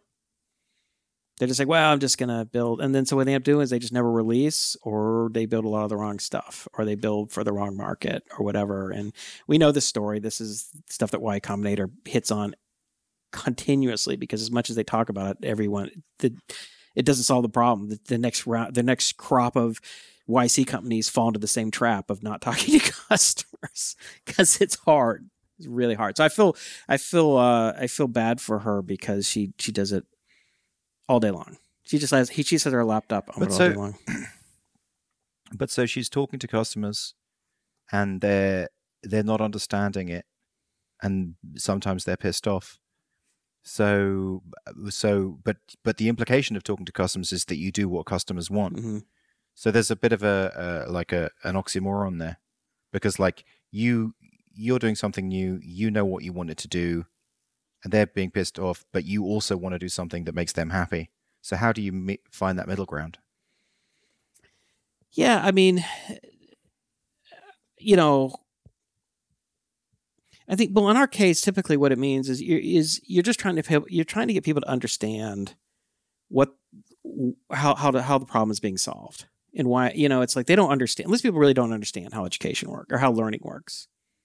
They just have this very like I don't know. You could take a class or something, or you just kind of read stuff, or somebody tells you stuff. It's like no, it's not really how you learn. You know, they have to. You'd have to really talk them through it and go, okay, think about the times you really learned something well, and outside of school even you know, how'd you learn how to play guitar or piano? How'd you learn how to oh, play piano? Yeah, I'm just no, I'm just I'm oh, rhetorical. Oh, like, how'd you learn? How, you know, and they like think about it. And I'm like, did you just sit there and watch a video and you just learn it? No. Yeah. Anyway, so you have to go through all these. You have to kind of explain it to people because really people haven't thought about it that much and they don't really understand. And so then you have to explain. And so it's a lot of education. And that, one thing I told her this morning is like, you know, and I'm not the first person who said this. I think um, I think David Sacks was one of the people who said this was that all great startups are really starting a movement or they're a big part of a movement. And when you're part of a movement, there's a lot of education that goes on. You have a lot of explaining why things are changing, they need to change, and this is how we're doing it. It's not, yeah, and that's it's exhausting. You know, it's an exhausting process because the world uh, doesn't necessarily want to change. People aren't really. They're like, mm. I don't. No, they don't. You know, even people who are open to looking for a new solution are then still befuddled some of the time. You know, they're. But um, I mean, you know that this is a hundred percent like the modern teacher problem. Like that's what we do. We literally go in there and go into districts and change the way that they they teach, and most of the time they don't want it. No. You know? Yeah, well, the problem with and, and the problem with the B two B and the teaching is that teachers in school districts incentives are not aligned with optimizing uh, student outcomes. They're aligned with the, what they're optimizing for. Two things: teachers are optimizing for getting their students up to grade level standard because they don't get any credit for kids learning above that, right? They're also optimizing to keeping their parents off their back and for headaches, right? Because it's it's just pain in their ass and people are always optimizing away from pain. How do i keep the pain? You know so i don't want to do anything that's going to cause me a headache and then get these kids to grade level standards. Districts are also likewise trying to keep parents off their backs and to get their schools higher ratings which in a lot of cases is basically getting students up to grade level and on all these different things. It doesn't have to so the way doing all this stuff it's a hard sell to get them to do all that you know? I don't know it's hard. But at least with Yeah. parents parents are laser focused not all of them but a lot of them are laser focused on on, on optimizing their students um, education. So they're open to they're like look you know i don't i want my daughter you know my daughter is she's doing fine in class but she's bored i don't feel like she's learning much i'm not really impressed with what they're doing right? So as far as the teacher is concerned and the school is concerned everything's fine with their daughter they're like really unoppressed. like this is not good enough so they're open to doing something they're open to paying money they're open to you know whatever it takes to like let's let's this is important stuff and our daughter has a, a ability So- to do more and so But do, like, so after that discussion that you had with Sandy, like, are you guys going to change anything? Are you going to keep on to keep the status quo going as you're going to go, or do you have like some kind of plan to make that less painful? I, I don't know. There is there there's there's no plan. I, don't- I don't know if there's any fixing it. It's like you know, at some point we might have if we hired anybody. I, I I thought the first person we would hire be somebody to help her, but she's like, no, I don't want someone to help me. I want somebody marketing if we hire somebody. So while it's it's kind of like this, it's like while it's hard and painful, it's also allows her. I mean, she is at the center of the pulse of what our customer experience is like, what people want, what they need. She knows. I mean, she emails every single new customer. She's back and forth with them, getting feedback from them. She knows about their kids and their school situation or adults who are going back. I mean. I mean, she's like, she knows all of them.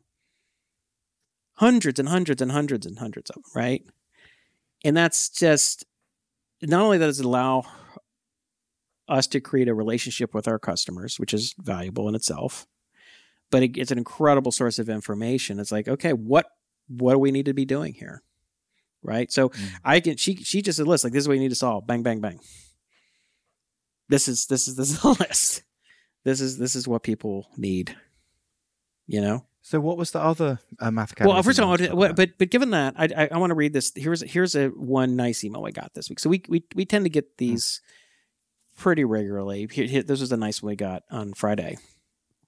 She says, "Hi Sandy, thanks for reaching out. I am so unbelievably grateful to have found your platform." I have to catch up on a lot of math for college, and I tried countless textbooks Khan Academy, Udemy, Coursera, YouTube, Reddit, and other paid math websites. I had never heard of your site until I stumbled onto a random forum mentioning it. For the first time, it's clicking so fast, too, whereas previously I would spend hours, days, weeks, months trying to practice or learn a concept. When did you guys start up? You have the best method, best capital, all caps method and website, and it's worth every penny. Condensing the lessons into short concepts, easy to follow with all without all of the superfluous stuff or dry videos. It's so simple but genius. I wish I learned about your site sooner. Three exclamation points. Please keep up the great work because you are building something so special that the world is really lacking at the moment. Exclamation point. I look forward to being a loyal customer for many years to come. Best wishes. Well, you know what I'm going to say hmm. next. Well, like, why isn't that front front and center in your Yeah. homepage? I mean, that's really, really great. Yeah. Wow. Fantastic testimony. Yeah, and, and we've, we've, you know that's that we've had other ones like that too. So you you get um we get a lot of positive feedback, but it's like all it takes is like one negative one to be just like, oh God, you know. Mhm. And usually they're kind of silly, right? Like they're not. They're just not even. You know, someone complaining about there's no dark mode, or you know, or that. we had a guy. We had a guy who, canceled his account because he's like, well, you know, you're not releasing courses in a timely manner, like our university courses. I mean, he's halfway through foundations too. I mean, like he's like a year and a half away from being able to do anything above calculus. Like, what are you even talking about? You know what I mean? All right. See ya. I mean, it's just like it's just weird, you know. Um, you know, uh, but it's still like any neg- negativity just takes a takes a uh, it, oh, it, it, it, takes it, it takes a toll. So that was a great, great, great email you got there. That was really nice. It was really it was really nice. Um, so on the tech side, I've been working on the proof editor. You remember me mentioning oh, that? Yeah. So yeah. um was interesting. And one I think I asked Justin to do was to create a uh, a bunch of different proofs in different subjects. Is that I don't want just you know a bunch of number theory proofs or a bunch of abstract algebra proofs. I want analysis. I want complex analysis. I want differential equations. I want everything. I need to understand whether our approach is going to work on in all of these different types of proofs, different proof structures, proof by induction, direct proofs, proof by contradiction, proof by cases, um, you know, short proofs, long code. I mean, like, how is all this going to work? And I and I, so I need to I need to understand that. And so then he just said, all right. So he went back. He just got to work and just started building up, you know, coming up with proofs for all these different things and all these tech, you know, coming using looking at all these textbooks and stuff on the web and and it was the first thing he goes he he he's, he's like, well, I need I need to like and see the way we're doing it is kind of like Mad Lib. Did I tell you about this? Uh, yeah, yeah. So you, you, yeah. you just have a the drop downs. proving you have drop downs. Well, the first thing I realize is like, okay, um, the drop downs have to have like LaTeX in. They have to have MathJax, math in the drop downs, right? You're making your own drop downs. That's right. That's right. You're a man who's worked with the select state before. You don't, yeah, they don't do that. So I had to create my own, which was not that hard. It was kind of fun. And, yeah, and it looks really yeah. slick. I was like, but he, he starts showing me one and he has his, he has these like sample ones with the text box in middle of like a block of LaTeX, like inside the LaTeX, not like, outside of it and part of like just sentences or something. And I was like, I don't know. I'm like, I, I don't, I don't think that's gonna be possible. I don't think you can, you know, the, when you look at the generated math, it's like hundreds and hundreds and hundreds of, of all these custom spans and divs and all this crap to create all this layout to happen. And then they, and they have their own layout engine. Like you yeah. can't, so then I walk away. I said, so we're just going to have to get more creative about where we put these selects. And then I started thinking about it and I'm just like, that's not a good answer. I'm like, I got to figure out.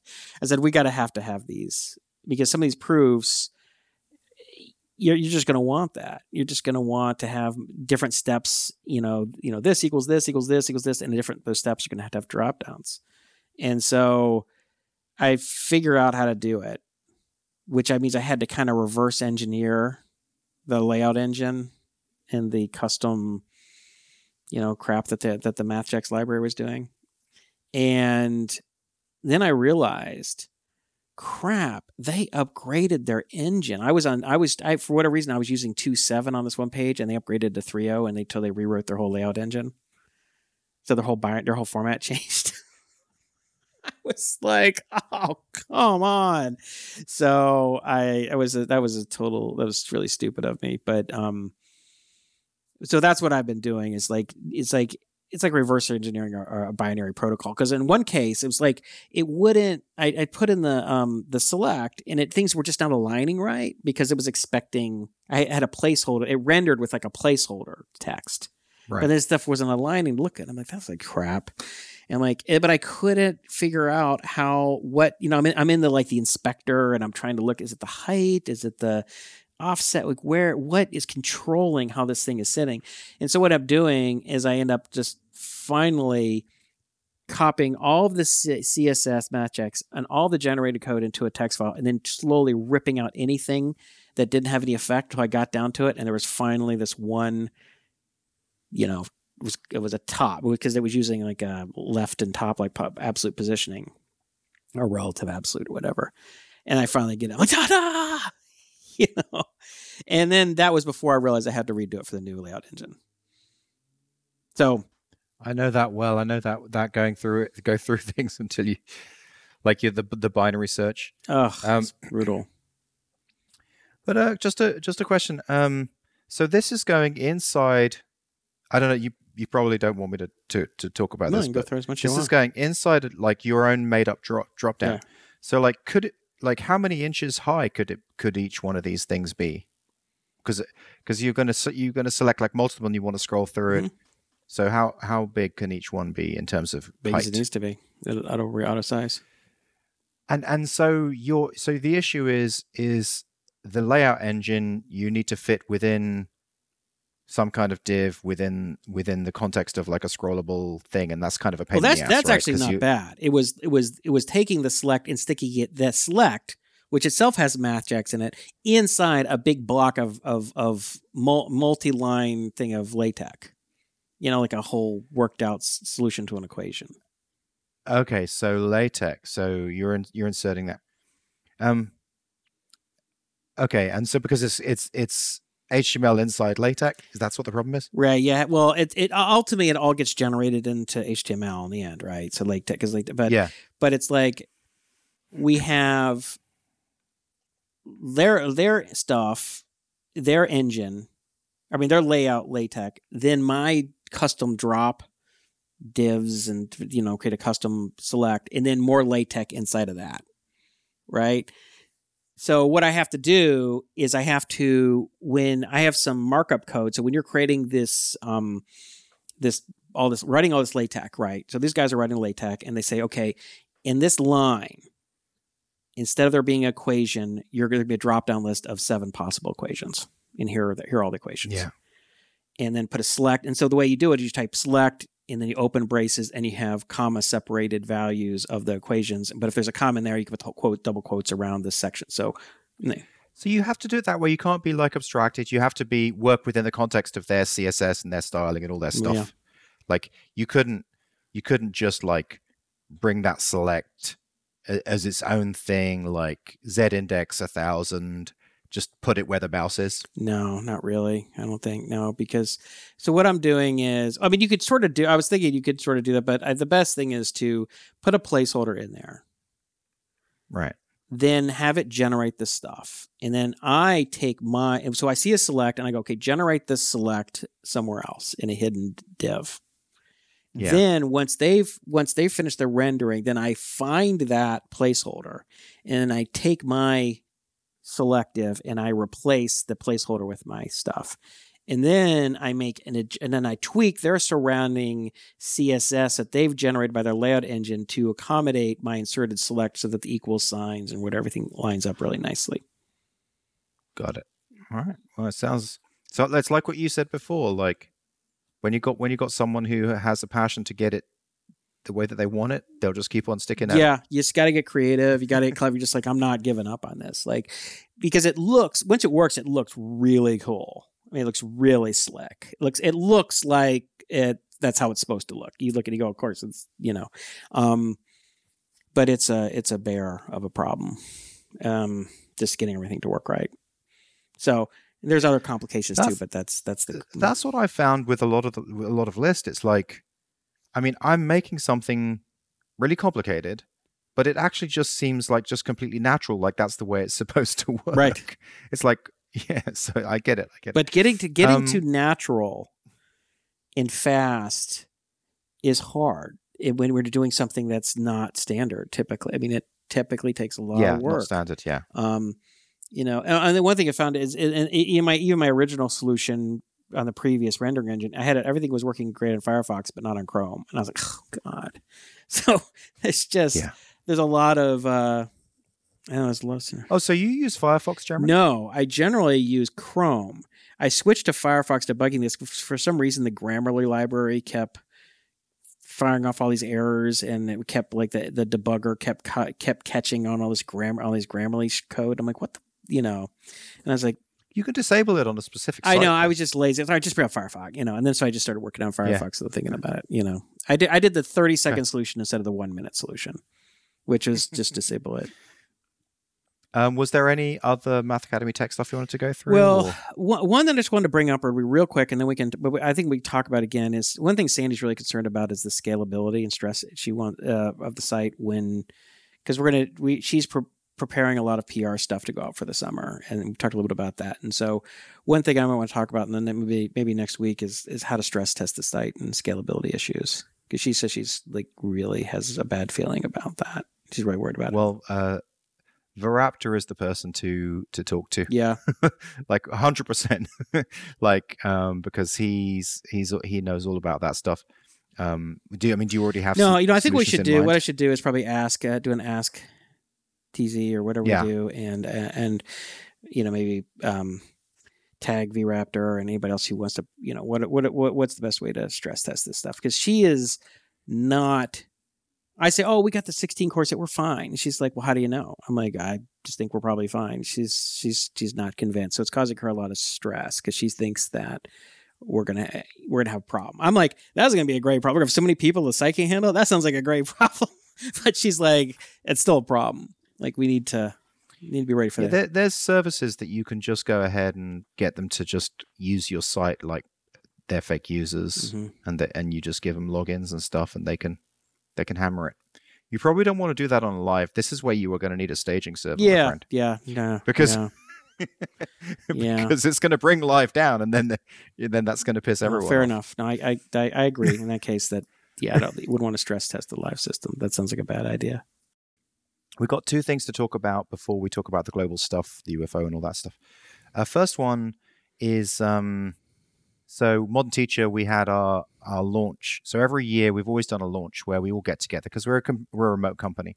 So for the last 10, 10 11 years, um, we have done one launch every year, and it's always been a regular kind of business conference. What you just call it a but launch? This, it's just a retreat. It's it's called launch, but it's a retreat okay. basically. We call it. You're not necessarily launching a new product line or something. No, no.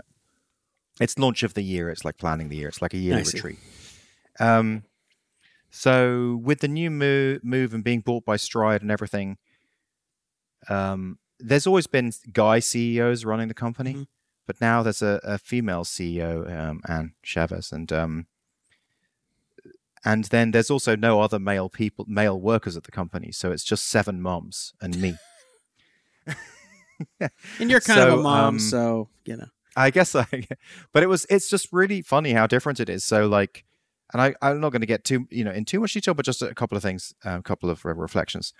So we we sat down for the first um, you know discussion in the conference room, you know in the in the hotel, the conference room, and like sit down, and everyone has a care package, and like the care package has eye drops and hand cream and all that kind of mm-hmm. stuff. so that's obviously very mm-hmm. different. And then the other thing is is everyone has a uh, a wishing bracelet. Okay. so it's like the adult sweet. version of the friendship bracelets. It's just a very sweet way to start. Like it's just it's just like really makes you um feel good about humanity in a kind of way. But anyway, it was just it was just very funny. Um so I'm I'm wearing this wish, wishing bracelet. I made a wish. Okay. And when when the wishing bracelet comes off, the wish will come true apparently. Okay. And then we did um of course we did the escape room. Mm-hmm so me and seven moms in an escape room. And um, you know what? It was funny. It's like we we did it. We did okay. I mean, we we got out. So it was like an hour an hour there. We got out. We certainly asked for a lot of clues. It was a de- very different experience to doing the escape room with you and Colby. Oh, and dude, our our crew, we set the record. we they, set, we the record, set yeah. the record. I mean, but we had a lot of firepower there right? I mean, we right. had a lot of smart people, and the kids we there were all like the math academy kids, so they're all really smart. And of course, they were like they were like frenetically going trying to solve. I mean, it was crazy, right? It was really uh, in an overdrive. Yeah, I mean, it was like so much. I mean, because I brought Izzy, and she's like, I can't even, I don't, I can't even help. I can't even get involved. It's just because everybody was moving so fast. I was like, oh, I got this. We got this. You know, remember, it was just like it, it, was like it was like you had a bunch of junior dev- devs all had 180 IQs and were just going nuts, and you were just trying to keep them corralled. Okay, guys, guys, guys, look, yeah, I understand you want to build. Like, let's focus here. Okay, remember, you know, that's kind of what we were doing, and the, the they were just yeah. insane. So yeah, I would imagine we had different experience. that was was a super different, a super different experience, but it was a good, it was a nice experience. Like I was, I was surprised. Like it was funny we kind of worked well as a team. I mean, we really did work well as a team. Like everyone kind of went in there and did their did their own thing, and then they sort of came together, and then like went back, and so we just gradually got through in that way. But we did ask for a lot of clues. I think that if it was if it was the the Colby team with you and the Math Academy guys and Phil and everyone, I think we probably would have got through this one a lot faster. Um, but uh, only because I've I know I've been through that experience with you guys before, and like, yeah, I think you'd have you'd have got to some of the things faster. Yeah, because um, it was like you know like code breaking, math type stuff, mm-hmm, you know, mm-hmm. that kind of thing. Yeah. But anyway, it's very. It, I'm just saying it's very different. Like a completely female company is very different to a company that is like 50-50. So oh, I would imagine. Very different. Yeah, much less one that was all yeah. male. Yes. Um, so that was one thing. So then the other thing is, uh, I do think we should mention the artwork success of the last show. Okay. So the artwork came together very nicely. Um, what's his name? Three Sons of Crypto. What? what is his? Let me just, it's just like look a long here in the handle. artwork channel. I don't remember. Yeah. Um, WebDev3, Web3 mm-hmm. Dev, sons of crypto.com. Mm-hmm. Okay. Um, who's very, very kindly uh, agreed to help us with the artwork. And we did have a couple of other mm-hmm. submissions. Mm-hmm. Uh, but how did you feel the process went? Well, did it ever? Sh- I don't know where it showed up. Did, was there ever a final? Did because it because in my podcast app it still has the old TechZing art. It does. Yeah. Uh, if well, I look at a few people, if I look, let me just see. So if I um, a few people commented on it. Let me look. Oh, there okay. we go. If I click on the actual thing, it it shows it there, but but it's not. Yeah, I mean, I see it, but it's not in the um. It's not in the well, I d- feed on. I don't know Apple what that's thing. about. But let's just say we had we did have people come into the artwork channel and say that they really liked okay. it. Yeah, no, it was pretty cool. Um, so yeah, it was really did a really great job. I thought the I thought the image was great, but I think um, the lesson learned is don't ask people to make the artwork until you've got the show notes. Mm-hmm. So it needs to be that's the process it needs to be because we had so many different uh, ideas mm-hmm. before that, and none of them really made sense until the show notes came along. And it's like, oh, okay, because it's the title. It needs to be based on yeah. the title. Yeah, you know how the world went soft. Yeah, and then it was like, boom, yeah, it was. So good. this time that was around, good. You know what's funny though? There was some different article. There was like one or more articles that came out in like the week subsequent weeks, the following weeks, that that were about talking about the world going soft. I thought Oh, that's really? kind of funny. it's like we had our Yeah. our uh, finger on the pulse oh, there. dude, we're always ahead of the curve. Come on, um, like the the people who we interviewed who turned into billionaires. You know, the the the right, right, people. right. Um, okay, so so yeah, so actually that that remi- that kind of reminds me. If we are going to do weekly, you are definitely going to need to step up your show notes game. Yeah, I'll do them quicker for doing weekly. Okay, good deal. All right. Uh, so then I think we're ready to move on to some of the major talking points, which are well, I've got three things. One of them is the UFO Revelations by David Grusch. Um, and um, in fact, let's just go straight into that because, first of all, I think I beat you to the punch in actually mentioning that. Did you? I one day before you, I posted a link to it Hmm. um, in in the TechZing Discord, and I was pretty felt pretty proud of myself.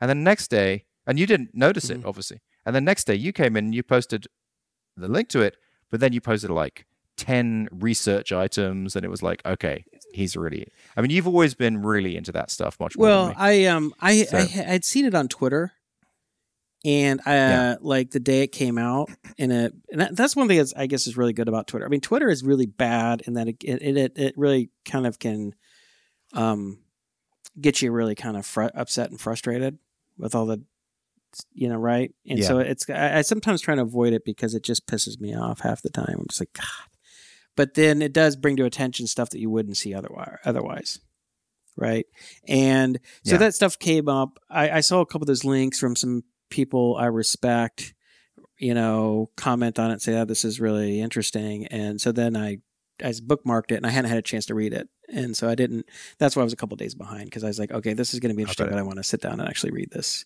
um uh right so there's that article in the Guardian. There was an article by uh, the the Yes. debrief, which is the original one. Uh, News Nation had interviewed this guy, um, and then he was on the Hill, covered it, and I mean now it's been everywhere. It's been Fox News. It's been on, you know, But everywhere. still, just just give us a, ra- a roundup of what it is. why don't you you do the? I think you should do the. You do Sure. Well, basically, just just uh, I mean, in a nutshell, it's just like the most credible person so far um, to just go ahead and say, "I've I've spoken to." Um, see that he doesn't have any personal um, evidence himself, but he's he is very credible in terms of his his rank and how long he's been um, working in the special services, and saying and and he like had a the job of being in charge of the the UAP committee, right? The Yeah. the committee to yeah, investigate, mhm. and, and so he's gone round and spoken to a lot of generals, a lot of different people who are like super high ranking, and just hear this, the same story again and again. Yep, we've got alien craft. Yep, we've had them for a while. Yep, it's it's ridiculous that that we haven't told the, the world about it. And so he's like, okay, I'm gonna. I'm yeah, and there were gonna t- documents too. So there was documentation. There was classified documentation referencing all this stuff. It wasn't just, but there was multiple um, people, high link, high ranking, long serving intelligence people who were coming to him saying, "Look, you know, this is what's going on." And these are people he said in some cases he had known his entire career. These aren't people he just met like last year or two who, who kind of doesn't know. So these are people he's known his entire career.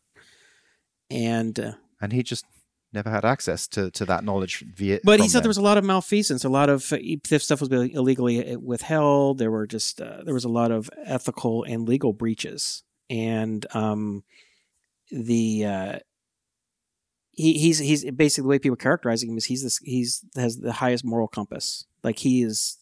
In fact, the way this is all going, he's reporting this through the, the standard channel. I mean, he's reporting it to the inspector in general for the intelligence community, right? He's and he went to Congress, right? He went using via that process. Yeah, and he's so so. I I I, I didn't have a you know I wanted to spend more time on this. I ended up spending more time on this stupid supplement stuff, but I was gonna break out find the some of the important quotes on this that made it interesting. So. Here's a, one thing from one of the artists: is Carl E. Neal, a recently retired Army colonel and current aerospace executive who was the Army's liaison for the UAP task force from 2021 to 22, and worked with Grusch there, characterizes Grusch as beyond reproach. Okay, this is not some guy you can just dismiss. Yeah. This is a guy. exactly. If I was telling you about him and he'd say he was someone I knew, I'd say, I'd be Justin, this guy's no joke. I'm telling you. If he says this is true, it's true.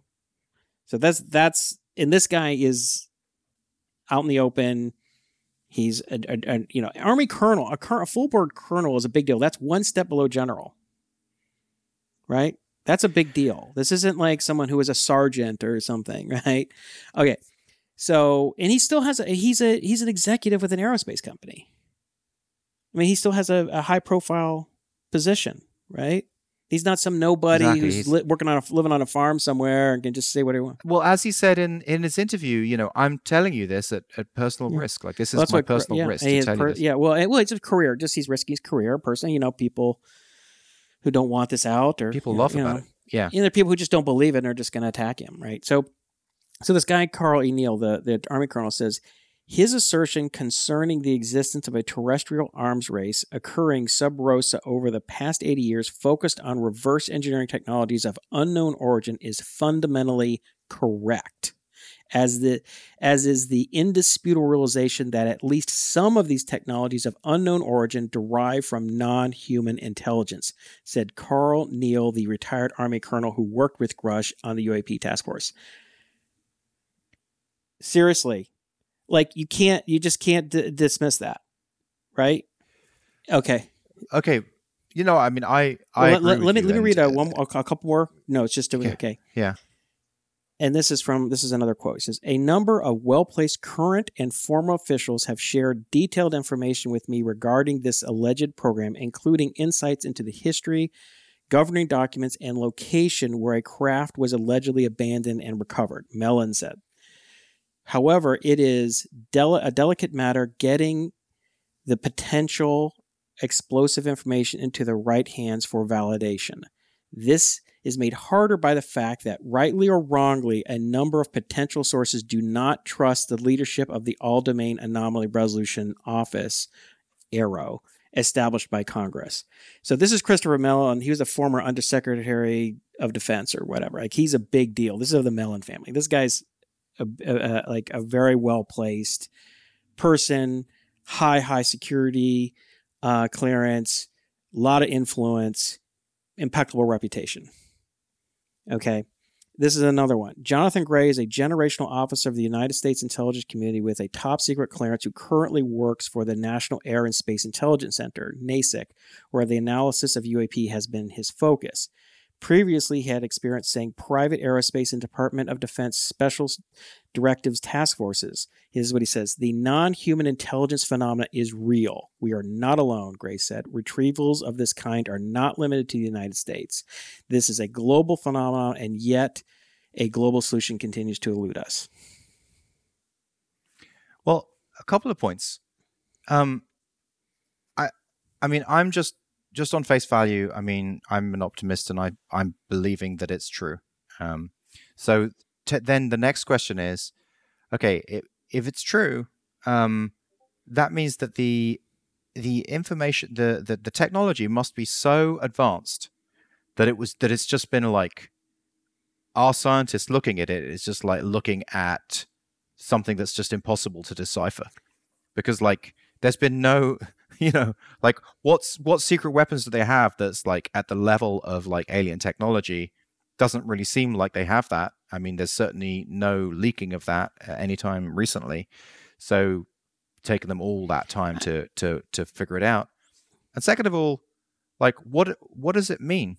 What does it mean that we're not alone? Like like if that if if that was official to the whole world and everyone knew it and aliens are a real thing, what does it mean for society? What does okay, it mean well, for let's religion? let's let's take the first one. Um, okay, well, let's. I think you said three things. One, uh, uh one, the first one is that you know you you you believe this. I think here's the thing: you cannot. You either have to say one of two things. All these people are lying, and what motivation would they have to lie? All this is going to do is hurt Grusch's career, right? Right. There's nothing. He doesn't. He's just some. He's like anyway. one of these whistleblowers. He's like, you know what? This is a big deal. I don't care what this does to me. I just got to. This. This people have to know about this. Um, this aerospace colonel always gonna all they're gonna get is grief. Right. Yeah. Um. It'd be bad for that career. Yeah. But I think what's happening now is enough people. There's been so much evidence that's been coming out. I mean, it is coming out all over the place. Um, that I think enough people are just like, it's time it's time to get this out. I mean, and people say, wow, well, if it was so, you know, that, you know, like how, if this was, um, how could this not have leaked if this happened? It has been leaking.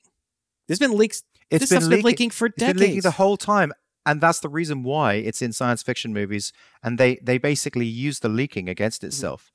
So the leaking is to make to uh, to make everyone ridicule. Yeah, people, but but yeah, but like the stuff that, has been coming yeah. out. People, well, well, look, I don't know. Look, I don't think you can say that. I mean, you're basically saying it's a it's what they call a disinformation technique called limited hangout. Like we're yeah. going to leak something, and then we're going to people are going to believe it. It's it can be close to the truth, but then there's going to be something wrong with it. Then we can dismiss it or debunk it, and then people can be, oh, it's all bullshit, right? So let's let's not even let's not even attribute any methods or or um, agendas on dismissing it stuff just comes out. Somebody says something to somebody, says, "Hey, this stuff," you know, da, da. somebody writes about it. Some intelligence person, some ex-military person said this, and people write about it in a in a you know, and it comes out in some UFO book or some UFO convention, and it just starts making its rounds. This stuff's that's how left stuff leaks out, right? Nobody wants to put their ass. Mm-hmm. Uh, very few people want to, you know, um, get in trouble for leaking classified information yeah. or be in violation of a non-disclosure agreement, which is some of them have referenced because these have these non-disclosure that that um, will follow them to their grave, and because they've been working yeah. with aerospace in some cases with some aerospace companies that had very limited exposure to it. Only a few people know about it, but yet there's these very severe legal ramifications. So people are like, you know, what, screw it, I'm not gonna. And then they're later in life, they say to their grandkid or their kid at their deathbed, "This happened," and then the person reports it somewhere, and then it's just like, well, who who, who knows if this is true? So it does leak. This stuff does leak. Um, yeah. So, um, on the one hand, it's an amazing to a lot of people it's an amazing idea but to a lot of people it's not it's it's, it's sort of it's sort of a paradox because of the in some cases most people sort of already believe this is happening right like in some cases it's going to be like no shit right like i think a lot of people are like right. when you ask how many people think these ufos are a real phenomena majority of people think it's true most people think it's true. Now, a lot of the uh, this sort of elite opinion is like, oh, you know, people just believe this because it's like a new religion, or it explains. They they come up with these kind of broad theories for dismissal. They just make up, right? There's no way you can prove that like you know people are in need of a religion and this is yet a new religion and this uh, it's a human psyche it's a mass psychosis it's a you know they come up with all these kind of explanations that you know it's just a way of explaining something that which is probably meaningless. But um anyway, um so but when really serious people who are highly credible and the most of them are vastly more credible than the people criticizing them are saying, look, this is what happened. You can't just dismiss. You can't. What what they do because they because they can't really dismiss it.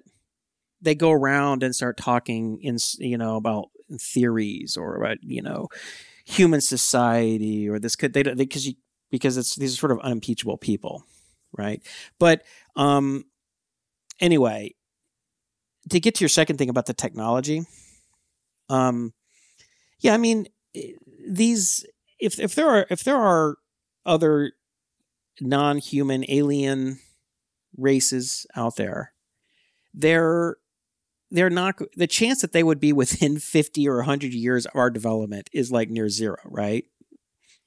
Right because because we our best is like our best is SpaceX. Right. I mean, our best is a rocket ship. You know, like what what is it called? Like big big rocket or whatever it's called. Big like rocket. That that starship. What is it called? Starship. Yeah, that that technology. I mean, I mean, it's amazing what we're doing, but it's so far away from this idea of like a UFO with no moving parts that can travel around. It's like fucking nowhere yeah, but near it. So so um, but what what I was saying is so let's, so let's say that you had a thousand alien races in, you know, within a hundred thousand light years of us, right? There's five hundred billion stars in our galaxy, just in the Milky Way you know, people well, people say, oh, you know, it's got to be alien life out there. You know, that's not really saying much because there's like, uh, you know, a trillion galaxies and each one has like 100 billion to 500 billion stars. So it's really not giving away much to that.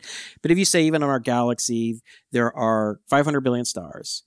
And it turns out, despite the skeptics, most stars have ga- uh, planets. So for a long time, the skeptics and the astronomy, if you watch these astronomy, they're like, ah, I don't really believe this. There, there probably aren't planets. It's a rare thing that we have planets. And now, well, not only are there planets, like we've discovered 8,000 exoplanets now.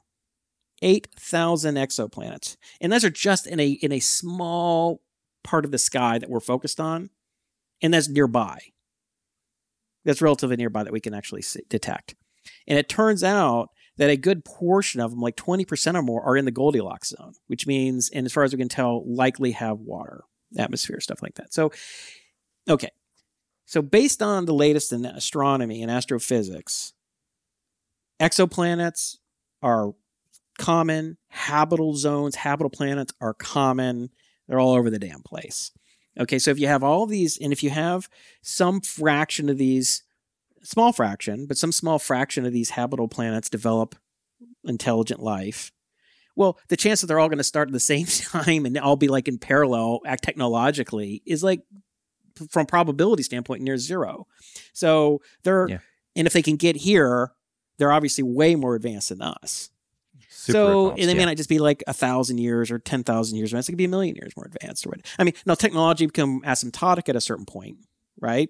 Like there is a point where you just hit like you fully exploited the the laws of physics as they exist. You really just can't go beyond a certain point.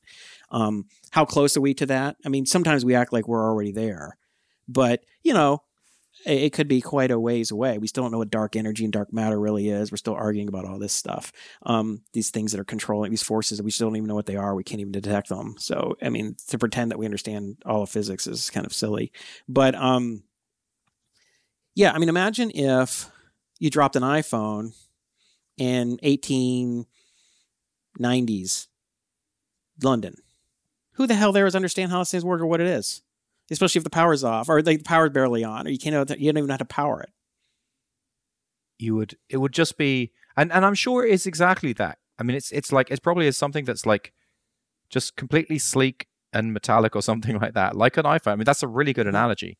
Because like there would be no way into it. Like the, all you could do is like twiddle a switch. Yeah, I mean, even if you're in the the early it, 1900s, you'd they could kind of use a microscope. They don't even know when. I'm not even sure when the electron microscopes came along. They could, they couldn't even really. I mean, you could have a hundred years. You could have a hundred years of not being able to get any Yeah, understanding. it. totally inaccessible. They have no idea what the hell's going on.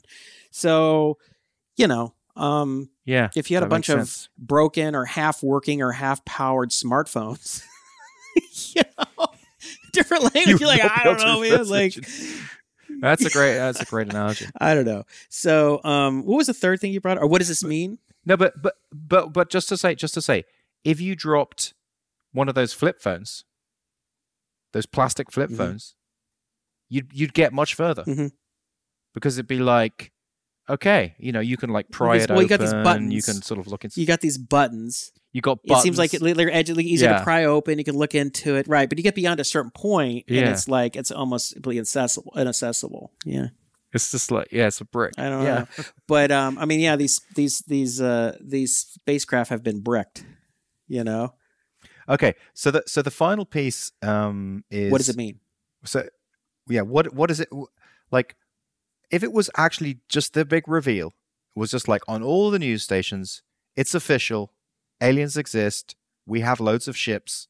Like, what does society do? Do they do nothing? But it's it's it, it's is it's there like it's it's already happening. I mean, like, it's it's here's the thing. I think most people, it's sort of like yeah, like um, I think a, I think a majority of people are not that surprised. They're just kind of like yeah. I mean, it doesn't really have any actionable information. Like, what am I going to do about it?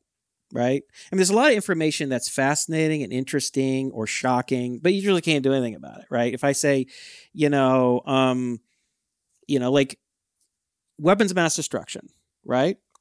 We were told over and over again, confirmed officials within the government, da da da, that multiple sources that Saddam has weapons of mass destruction, da da da da da. We go in there, we invade Iraq, we kill hundreds of thousands of people, ultimately excess deaths in a million. We kill, we waste trillions of dollars. You know, it's terrible. It's a disaster, right?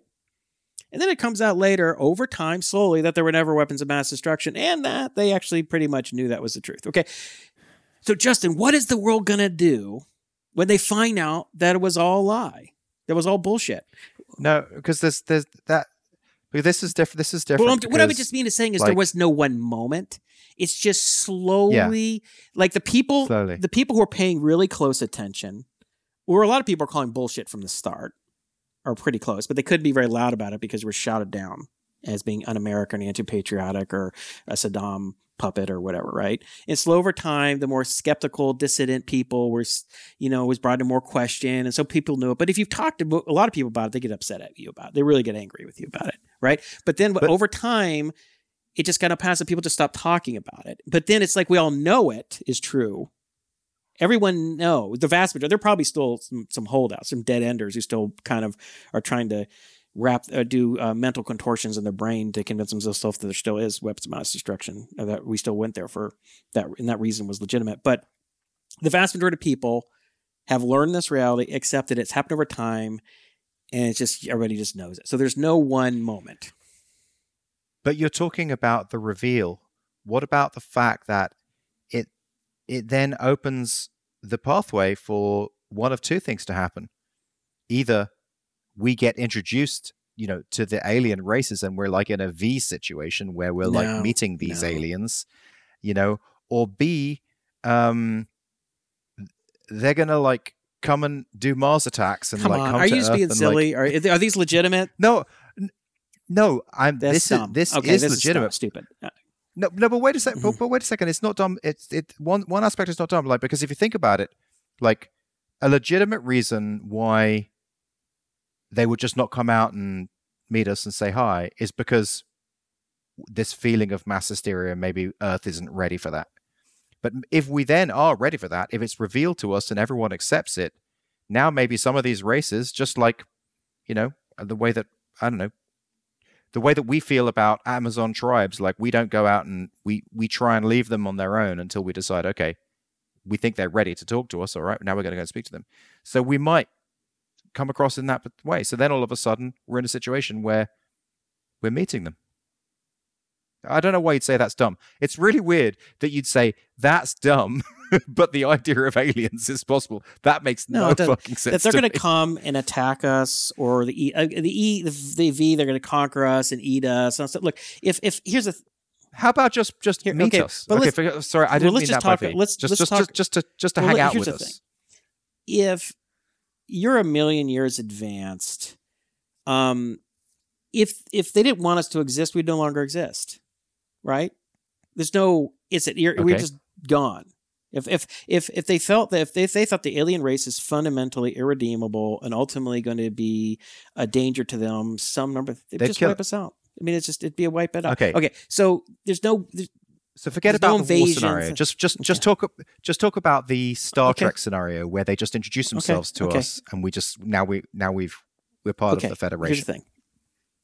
First of all, it's it it seems based on all of the so I've read a number of these books. I've watched dozens and dozens of documentaries. This is something I find interesting, um, and there's there appear to be a huge range in the type of craft, right? The black triangles, the the flaming balls of fire, the the the the cubes, the tic tacs, the cylinder. I mean, the, all these things have been seen many many times in many different parts of the world by lots of different people detected cameras uh, you know police military doesn't this, Yeah. this- but what i'm saying is all of these different types of craft have all been seen many times under many searches with highly creditable people okay so there's Right. lots of different types of craft and they're also appear based on different types of, of witness testimony which again you can you know, let's just say, well, let's take it at face value and say, okay, most of these people are probably telling the truth. Maybe a few people were a little confused and whatever. There are lots of different types of races. Okay. And that's basically what they're saying is that, that that's what they're alluding to.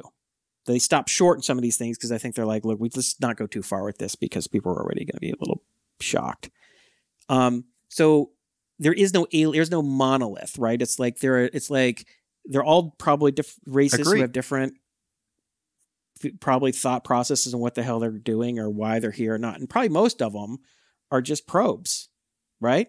They're mostly just probes, like von Neumann probes that ha- that that probably have, um, you know, so they're just keep an eye on things. Maybe they're we're interesting. It's like watching an ant colony or something like that, or maybe it's just like, hey, we any developing races or or or you know we kind of have probes and we keep uh, monitoring them and you know whatever. But I, I you know I th- I don't think it's um there's no one agenda.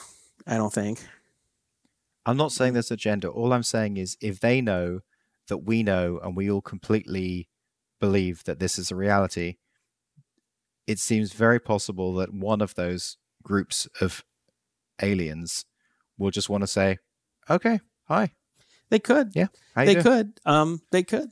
And then and then and then my question is, what happens to us when that happens? Like, what do you think will happen on Earth? Like, for example, do I continue working on Nitro? See, see, okay. So that's like- what I think is stupid. I see. That's what. Of course, you have to keep living your life. It doesn't really change. No, I know.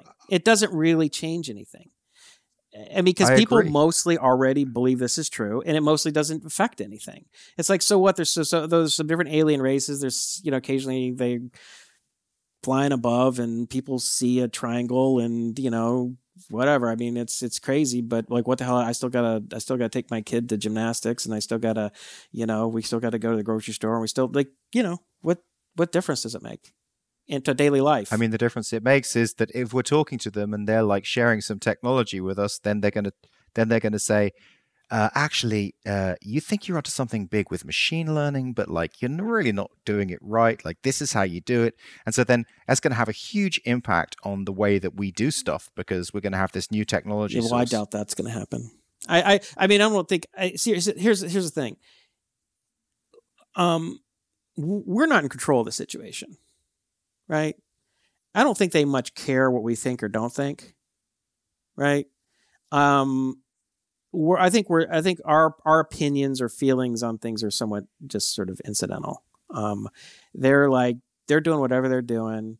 Maybe they're you know as a lot of people report, maybe they're doing some kind of biological experimentation. They're keeping track of us. They're trying to understand what our species is, what our species might become, what we're might be capable of. You know, whatever. But um, I don't think um, I would doubt that they uh, are gonna are gonna come in and be like, "Hey, here's how here's how you do uh, an a, a really cool AI. Here's you know our language model. You guys are like sort of there, but actually here's the next few steps." Like I don't think they. Like, why do they care about? All right, listen. I just got a, I got a text from Georgie, so um, I think we're going to need Yeah. to wrap it up. So just um, so next time we'll have to talk about Apple, uh, the scuba, the scuba Yeah. mask, the A- Apple Vision Pro, and what that means, and we'll also have to talk about. I thought that was a compelling thing article about what really went on inside the Wuhan lab weeks before COVID. Well, there's a, that's a whole really- big story. There's a lot. See, here's the thing. There is so th- this this this this. See, here's the thing about the all this UFO stuff. Let me just sum this up. And it's the same is that there's so much information. There's so much more data and information incredible. People don't even know about it because if you're not paying attention, you're not reading about it, right?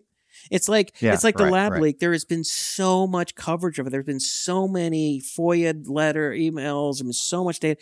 It's like there's so much circumstantial evidence. People are like, huh? What? What? I don't- I don't know. I mean, like, dude, ignorance of the data doesn't mean is no excuse. But but people, it's not. It's not. I can understand it's not relevant to people's lives. It's like, dude, COVID sucked. You know, I don't. I'm tired of talking about it. I don't. I just want to like let's just get on with our lives, right?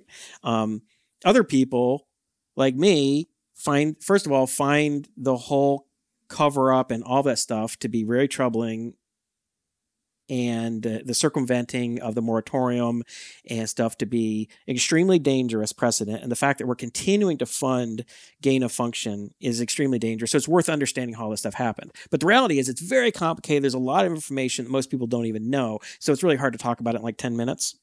There's so much background. Like other Mhm. people just don't even know what's going on.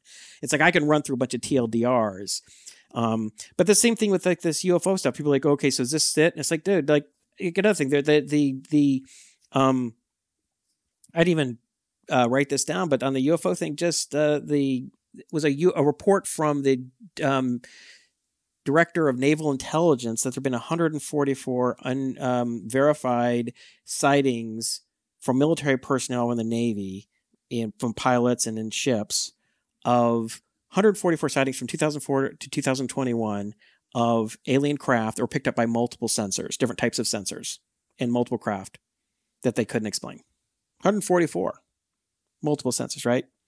So there are 100. So that's a huge amount of data. Yeah. But it's like that's just uh, yet another. So there's tons of stuff like this happening all the time. It's just a mountain of stuff. So it's like the problem is whenever you evaluate all this stuff, you have to evaluate the totality of, Yeah. of, of evidence, and it's just so much. And most people, for most people, they're like, well, you know, it's that's kind of interesting. That's great. It's really uh, amazing uh, information. Whether you're talking about the lab leak, you're talking about UFO, you're talking about this stuff, but it's like it's not actionable information for people. So it's hard. It's, it's hard to get people to want to um, invest the time in learning the background. In which case, they're just as soon just Mhm. wave it away and be like, I don't know, whatever.